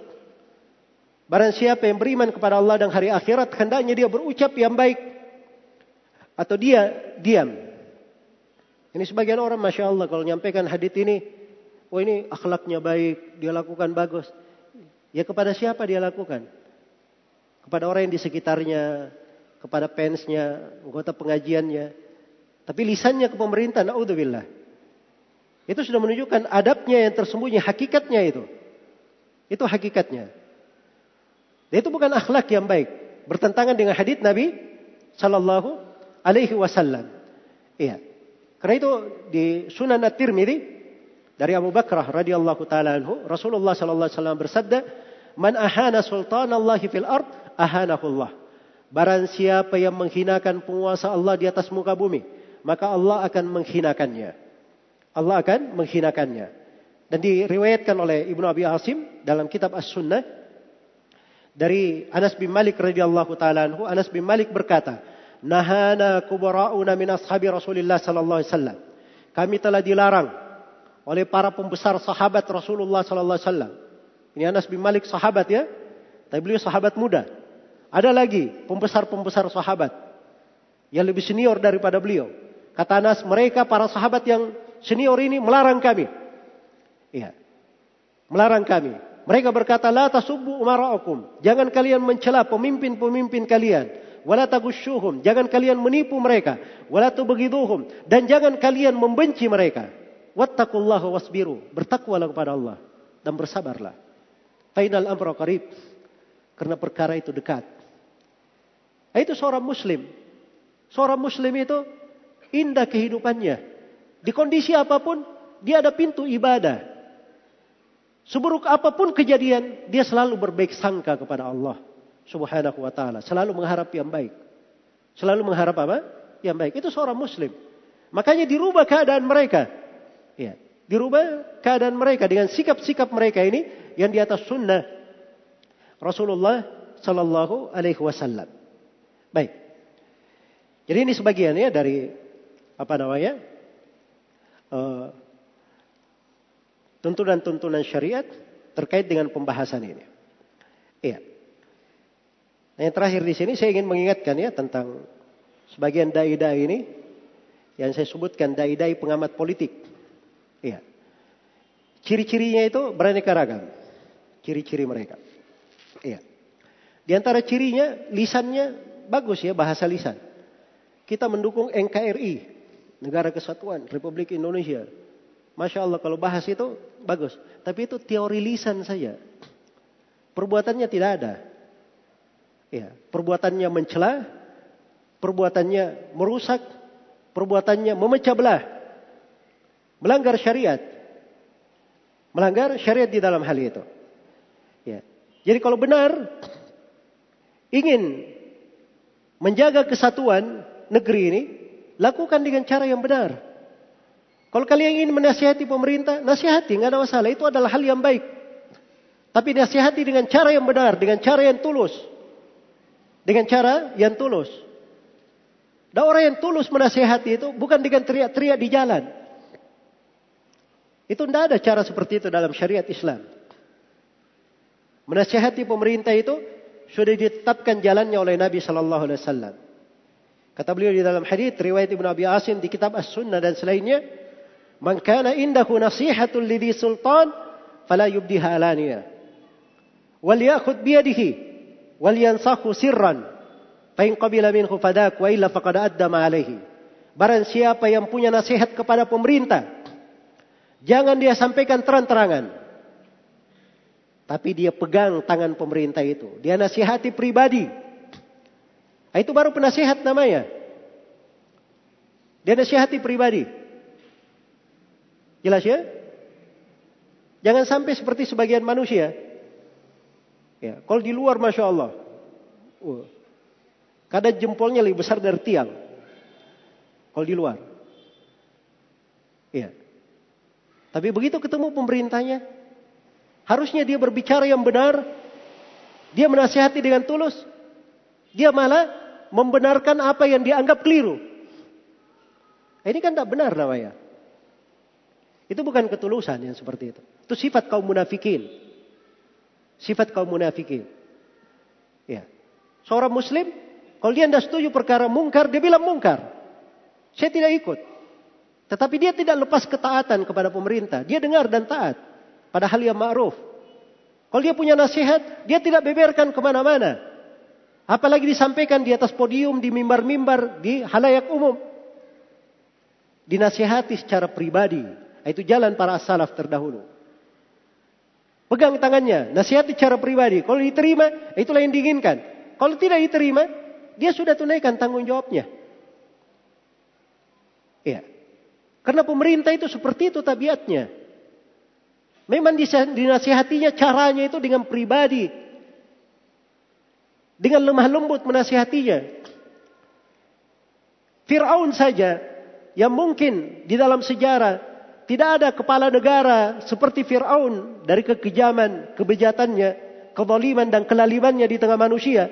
Bersamaan dengan itu Allah perintah kepada Nabi Musa dan Nabi Harun. Fakula lahu qawlan layyinan la'allahu yatadakkaru aw yakhsha. Ya. Dikatakan fadhhaba ila Fir'aun. Idhaba ila Fir'aun. Pergilah kalian berdua kepada Fir'aun. Disuruh datang langsung. Bukan dikatakan teriaki dia di jalan. Pimpin Bani Israel demo-demo. Itu tidak ada di sepotong ayat pun tidak ada. Datangi langsung.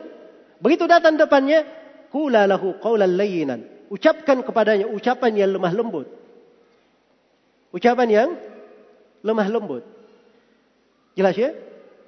Ya, kalau mau melihat gaya anak-anak muda ini yang menasihati, terus melihat diskusi mereka, cara berbicaranya, ya naudzubillah, bahasanya itu bukan bahasa-bahasa orang-orang terpelajar, bahasa yang kasar. Ya. Karena biasanya di jalan, dapatnya bahasa-bahasa jalanan. Itu tidak cocok di dalam apa? Bentuk menasihati. Makanya saya bilang kalau punya konsep yang bagus, bikin konsepnya. Ya. Terapkan di tengah manusia, bikin kebaikan di tengah manusia. Ya. Terus ajukan. Supaya katakan saya sudah punya bukti, saya punya kerjaan. Ya. Ada hal yang memang, memang sangat potensi untuk manusia, sangat bermanfaat. Begitu caranya seharusnya. Baik. Maka bukan dengan cara mencaci maki, ya memecah belah. Ya. Nah, ini ada sebagian orang ya, di mana-mana kalau dia cerita, Mau cerita apa saja seperti itu. Iya. Mau cerita apa saja ke situ. Ada yang gemar cerita terkait dengan akhir zaman yang digelar sebagai ustadz akhir zaman, ya pasti ceritanya menghujat pemerintah juga. Ya, ada yang kegemarannya melawak, lawakannya juga mencela pemerintah juga. Ya. Ada yang memang gayanya militan, ya betul militan betul terhadap pemerintah. Nah, ini tidak benar ya hal-hal yang seperti ini. Baik, dan itu bukan cara yang benar. Kemudian yang kedua, ini juga dari hal yang perlu diperhatikan ini dari dai-dai pengamat politik ini. Ya. Kebiasaan main hakim sendiri. Kebiasaan main apa? Main hakim sendiri.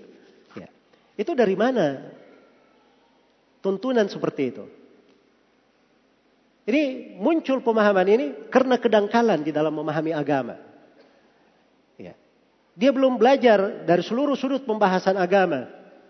Dia tidak pelajari pembahasan fikih itu dari A sampai Z-nya.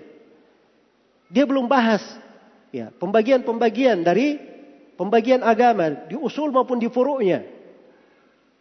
Lalu dengan gegabah bikin kaidah-kaidah sendiri. Ya. Main hakim sendiri. Makanya enak saja. Ini pemerintah ilegal. Tidak syah. Ya. Baik. Dari mana kamu pasang hukum seperti itu? Dari mana pasal hukum sendiri? Ya penelitian dia sendiri, penilaian dia. Bawa ke pengadilan. Pengadilan itu tempat memutuskan. Ya, kalau mau berkelahi, berkelahi di sana di pengadilan. Untuk menegakkan apa? Menegakkan argumen. Bahwa dia benar. Kan begitu caranya. Nah, itu baru benar jalan manusia. Karena itu di buku-buku fikih, semua hal yang terkait dengan perselisihan, percekcokan, khusumat di tengah manusia, itu dikembalikan kepada pengadilan. Dan itu tidak ada silam pendapat di tengah para ulama. Tidak ada silam pendapat di tengah para ulama. Jelas ya? Nah, itu caranya untuk menyelesaikan. Ya. Bukan juga dengan cara seorang melihat kemungkaran misalnya langsung dieksekusi sendiri. Langsung mengeksekusi sendiri. Menutup tempat-tempat apa namanya pelacuran tempat minum khamar dia tutup sendiri dia eksekusi sendiri itu tidak benar kami ini tugasnya sebagai apa ini ustadz-ustadz akhir zaman ini modelnya agak aneh memang nggak tahu profesinya apa saya bingung juga lihat apakah dia ustadz atau dia hakim pengadilan sebab dia bisa jadi hakim juga atau dia polisi atau dia presiden saya tidak tahu pekerjaannya dia apa yang jelasnya Sebab semua profesi dia bisa masuki. Dia bisa masuki. Dan itu enggak seperti itu orang yang kenal pemahaman agama. Tidak orang yang kenal pemahaman agama. Orang yang kenal pemahaman agama itu dia tahu haknya. Ya, saya beri satu contoh ya. Ada guru kita di Mekah itu. Namanya Syekh Uthman Al-Mudarris. Ya, ini sudah tua sekali. Mungkin umurnya di atas 90 tahun. Beliau ini saya gurunya Syekh Mukbil. Saya berguru kepada Syekh Mukbil di Yaman. Ya. Beliau berguru kepada Syekh Uthman. Ya. Jadi kalau dibilang ulama senior, beliau sangat senior di Masjidil Haram. Suatu hari saya datang, saya tanya ke beliau, satu perkataan. Beliau bilang pertanyaannya apa? Kalau mau minta fatwa jangan di sini, sana tempatnya. Dia tunjuk. Ya, saya bukan tempat dimintai fatwa. Nah, ini alim namanya, orang yang berilmu. Dia tahu dirinya sebagai apa. Dia tahu dirinya sebagai apa. Sama dengan guru kami Syekh Solal Fauzan. Beliau itu mufti di kerajaan. Resmi. Diakui oleh negara. Di satu lembaga yang memang cuma lembaga ini yang boleh memberi fatwa resmi. Di Saudi Arabia. Beliau pernah dikunjungi oleh sebagian orang dari luar negeri, ya, dari negara lain. Dan dia juga orang punya kedudukan. Saya tidak ingat dia menteri luar negeri atau apa kedudukan orangnya. Cuma namanya seorang muslim, dia cinta kepada ulama, dia datang berkunjung. Begitu datang ke tempat Syekh Shalal Fauzan, Syekh Shalal Fauzan menyambutnya dengan bagus dan beliau berkata, kalau ada pertanyaan-pertanyaan terkait agama, saya bisa jawab. Tapi kalau pertanyaan selain daripada itu, tempatnya di Kementerian Luar Negeri. Kata Syekh. Nah, ini seorang alim, dia tahu. Dia itu berpikir apa? Di mana wewenangnya? Itu baru orang yang berilmu namanya. Kalau dia berbicara di semua sudut, nah itu masalah itu. Menunjukkan kedangkalan pemahaman. Kedangkalan pemahaman. Ya. Sama lagi dengan sebagian ustadz-ustadz ini yang digelar sebagai ustadz-ustadz sunnah. Ada sebagian kasus pernah terjadi terkait dengan sebagian apa namanya petinggi negara yang ditangkap oleh KPK. Ya. Kebetulan petinggi negara ini itu orang yang dikenal cinta sunnah, kemudian baik dan seterusnya. Akhirnya keluar dari mereka ini komentar-komentar. Eh, ini dia didolimi. Ya, rangkauannya tidak benar. Ada yang menulis yang saya ketahui tentang Pak Fulan. Saya pernah melakukan perjalanan, dia ini orang baik dan seterusnya. Ya. Coba bayangkan ya. Ini dai-dai pengamat politik kayak begini modelnya. Dia tidak bisa menentukan. Ini yang menangkap ini lembaga negara. Jadi dengan komentar mereka seperti itu, dia sudah salah tiga hal. Tiga kekeliruannya paling sedikit. Dan semuanya menyelisih kesepakatan ulama. Kesalahan yang pertama. Dia masuk ke dalam hal yang bukan wewenangnya. Itu wewenang pemerintah. Dan pada hal yang ada orang yang ditangkap. Lalu diadili, dihukumi dan seterusnya. Itu urusannya di pengadilan. Biarkan di pengadilan yang berbicara. Tidak usah ikut-ikut. Oh saya tahu si pula ini bagus. Tidak, tidak boleh. Serahkan ke pengadilan. Jelas ya? Itu wewenang pemerintah. Ini satu. Kemudian yang kedua, ketika dia katakan orang ini didolimi, ini sudah lancang dari awal. Sudah bisa menjadikan fonis. Berarti yang menangkapnya zalim. Mendolimi. Ya. Ahli sunnah itu tidak ada yang berucap seperti itu. Ucapan pemerintah berbuat zalim, menangkap orang sembarangan, dan seterusnya. Tidak ada. Kemudian yang ketiga, yang ketiga ini, anggaplah mereka ini hakim-hakim di pengadilan. Ya. Sudahlah ya, kita anggap mereka hakim di pengadilan. Sudah. Kamu senang overacting, saya angkat jadi hakim di pengadilan. Ya. Hakim di pengadilan itu, kalau dia menjatuhkan vonis hukum, dia tidak boleh memberi hukum berdasarkan pengetahuan pribadi dia. Itu tidak ada menurut kesepakatan ulama di bab hukum peradilan. Makanya kalau baca bab fikih, akan ngerti nanti pembahasan fikih. Hakim itu, ketika dia datang, ada dua orang yang berselisih, bertikai dia tidak lihat orang yang dari mana, kerabatnya atau bukan. Langsung dia tanya, siapa yang mengadukan gugatan? Apa buktinya? Itu hakim namanya. Jelas ya? Misalnya ada yang datang misalnya, dua orang. Berkata si fulan ini mencuri ayam.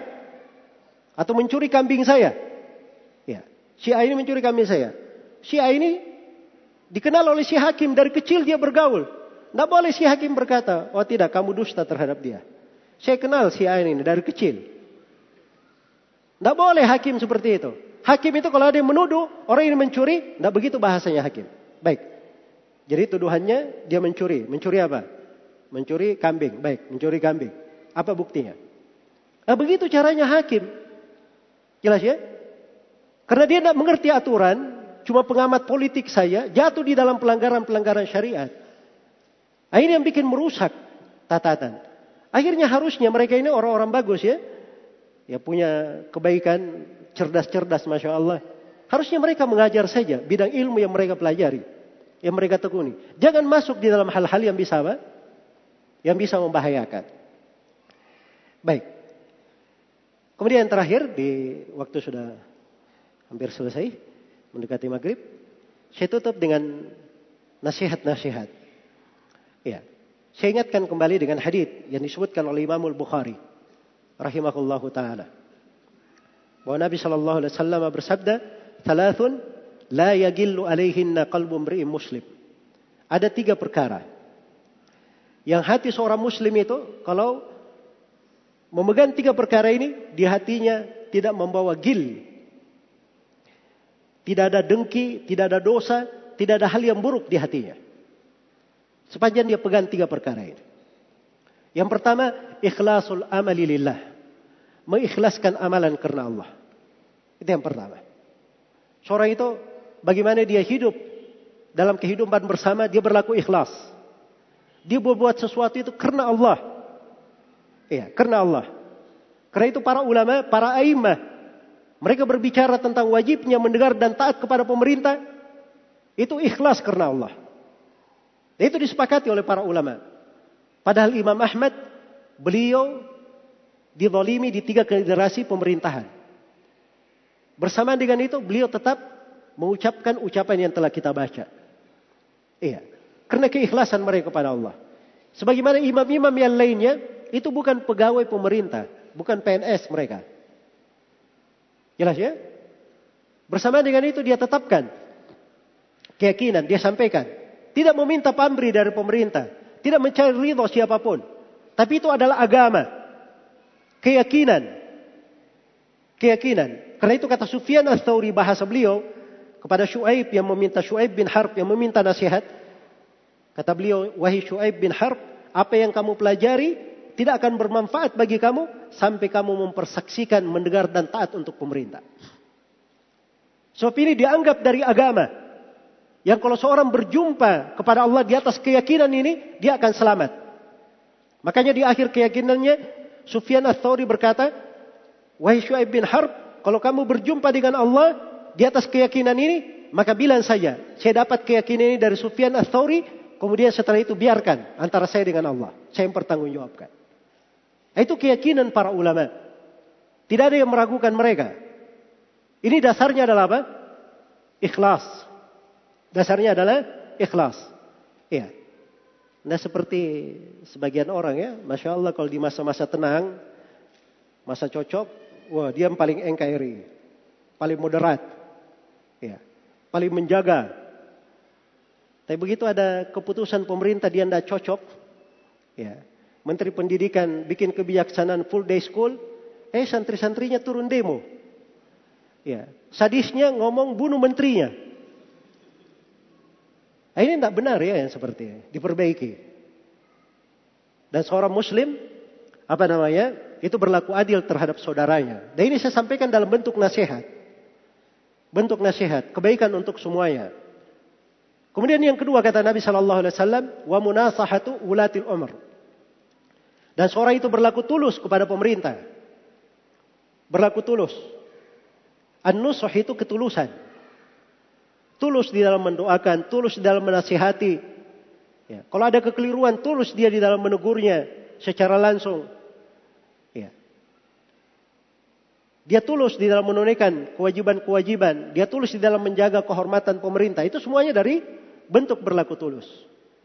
Kemudian yang ketiga, kata Nabi Shallallahu Alaihi Wasallam, waluzumu jamaatihim dan komitmen bersama jemaah kaum muslimin. Umat Islam dipimpin oleh kepala negara itu mereka sedang berjamaah, sedang bersatu. Iya. Kalau ada apa-apa, itu pesan Nabi. Siapa yang selalu di dalam jamaah, itu hatinya hati yang bersih. Nabi yang jamin. Hati yang tidak membawa gil, tidak ada dengki, tidak ada penyakit, tidak ada dosa. Kalau ada masalah, dia selalu cinta kepada kebersamaan. Dia dahulukan kemaslahan bersama di atas kemaslahatan dirinya. Ya itulah sikap orang yang beragama. Semoga Allah Subhanahu wa taala memberi taufik kepada semuanya. Wallahu taala alam. Baik.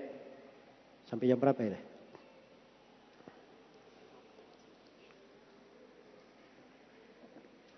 Bagaimana menanggapi syubhat dari dai pengamat politik?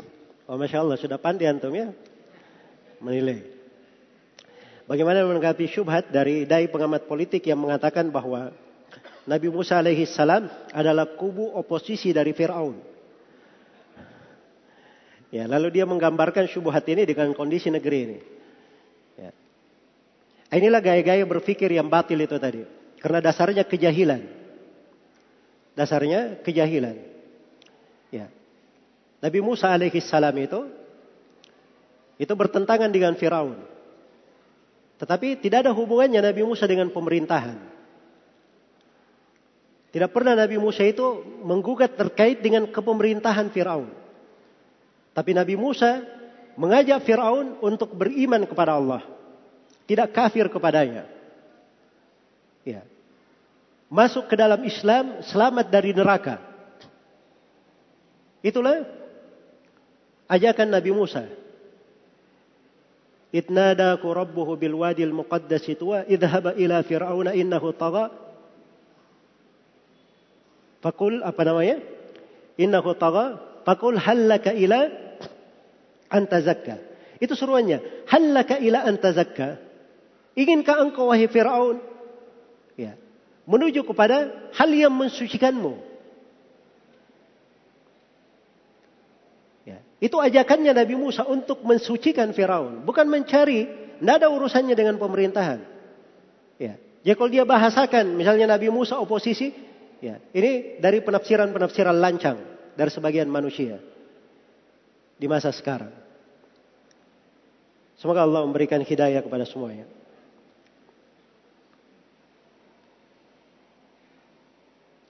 Bagaimana cara meminta maaf kepada pemimpin yang pernah kita celah atau caci maki atau kita hina dan sebagainya. Sebab sebelum kenal sunnah, saya selalu mencela pemimpin. Sampai saat ini saya masih sering menangis dan menyesali perbuatan saya. Begini pertama bergembira ya dengan tobat yang Allah berikan. Dan itu tanda kebaikan. Iya, tanda kebaikan. Sepanjang seorang itu bertobat kepada Allah, tobat itu menghapuskan dosa-dosanya. Dan di antara cara menggugurkan dosa, dia balas kejelekan dengan kebaikan. Dia ganti perbuatan jelek dengan perbuatan yang baik. Ya kalau sebelumnya dia mencela, dia sekarang kewajibannya banyak mendoakan kebaikan. Untuk memimpin, untuk siapa yang pernah dia celah. Supaya bertukar antara kebaikan dengan apa? Kejelekan. Uh, bertukar antara kejelekan dengan apa? Kebaikan.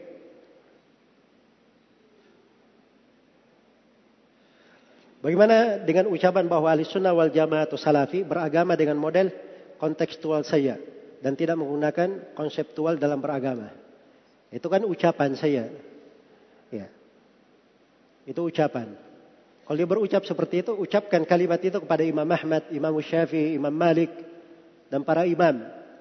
Mereka itu pelaku-pelaku sejarah. Orang-orang yang sudah terbukti membawa kebaikan untuk manusia. Orang-orang yang sudah terbukti keberkahannya mengalir hingga hari ini. Ya, pengaruhnya di tengah manusia sangat baik. Ya, mereka bukan di apa namanya di pembahasan kontekstual saja. Kenyataan real apa yang mereka lakukan itu. Itu prinsip ahli sunnah. Alhamdulillah. Bagaimana hukumnya jika seorang berjihad ke luar negeri lain? Eh, bila seorang berjihad ke negeri lain, misalnya Palestina, untuk membantu saudara seiman di sana. Apakah perbuatan ini termasuk keluar dari jemaah kaum muslimin di Indonesia? Kalau seorang dia berpenduduk Indonesia, dia tidak boleh keluar dari Indonesia untuk berjihad ke mana pun kecuali dengan izin pemimpin. Jihad dalam artian apa? Berperang, mengangkat senjata. Tapi kalau dia pergi untuk kemanusiaan, membantu orang, memberikan sumbangan dan seterusnya, itu nggak ada masalah. Jelas ya? Tapi kalau mengajak orang berjihad untuk mengangkat pedang, ya, berjihad melawan orang-orang kafir, maka itu tidak diperbolehkan kecuali dengan izin pemimpin. Berdasarkan hadits Abu Hurairah, riwayat Bukhari dan Muslim, Rasulullah sallallahu alaihi wasallam bersabda, "Innamal imamu junnah yuqatalu waraihi." Sungguhnya seorang pemimpin itu adalah perisai, tameng. Peperangan dilakukan dari belakangnya. Harus dilakukan dari belakangnya.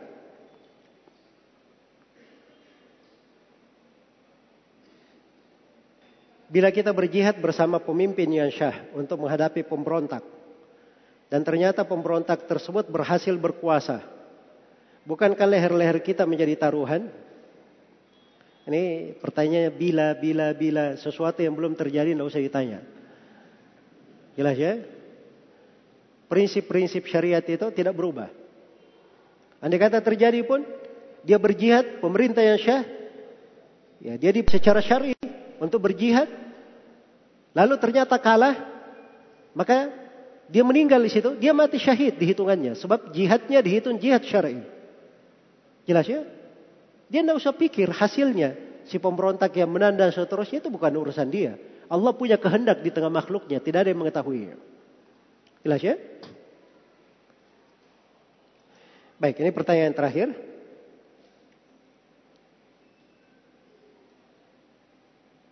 Bagaimana sikap yang harus kita ambil ketika ada teman yang mengatakan kepada kita, kalau ingin perubahan, jangan berdiam diri.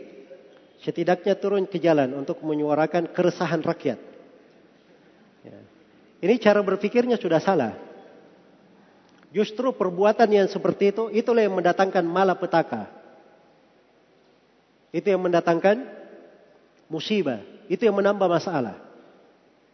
Mau dalil? Saya beri ayat Al-Quran. Allah berfirman, Inna Allah la yughayyiru ma biqaumin hatta yughayyiru ma bi anfusihim. Allah tidak merubah keadaan satu kaum dari baik menjadi jelek hingga dia sendiri yang merubah keadaannya. Ini ayat banyak yang salah memahami ya. Ayat ini sering dia pakai kalau kita sekarang jelek ingin baik, nah dia baca ayat ini.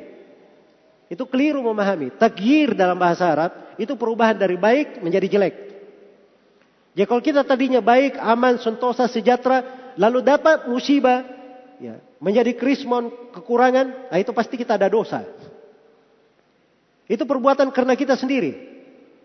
Karena itu ketika terjadi kezaliman Hajjat bin Yusuf, kata Al Hasan Al Basri rahimahullah, Hajjat bin Yusuf itu adalah siksaan Allah kepada kalian. Jangan kalian Tahan dengan tangan-tangan kalian, dengan pedang-pedang kalian. Tapi tahanlah dengan bertobat dan beristighfar kepada Allah Subhanahu wa taala. Begitu caranya. Bukan semakin mempertambah masalah. Karena demonstrasi itu adalah hal yang dilarang di dalam syariat. Walaupun pemerintah membolehkan. Ya. Itu adalah hal yang keliru. Dan tidak ditaati dalam hal yang maksiat. Harus tetap diingatkan akan bahayanya. Semoga Allah Subhanahu wa taala memberi taufik kepada semuanya. Wallahu taala alam.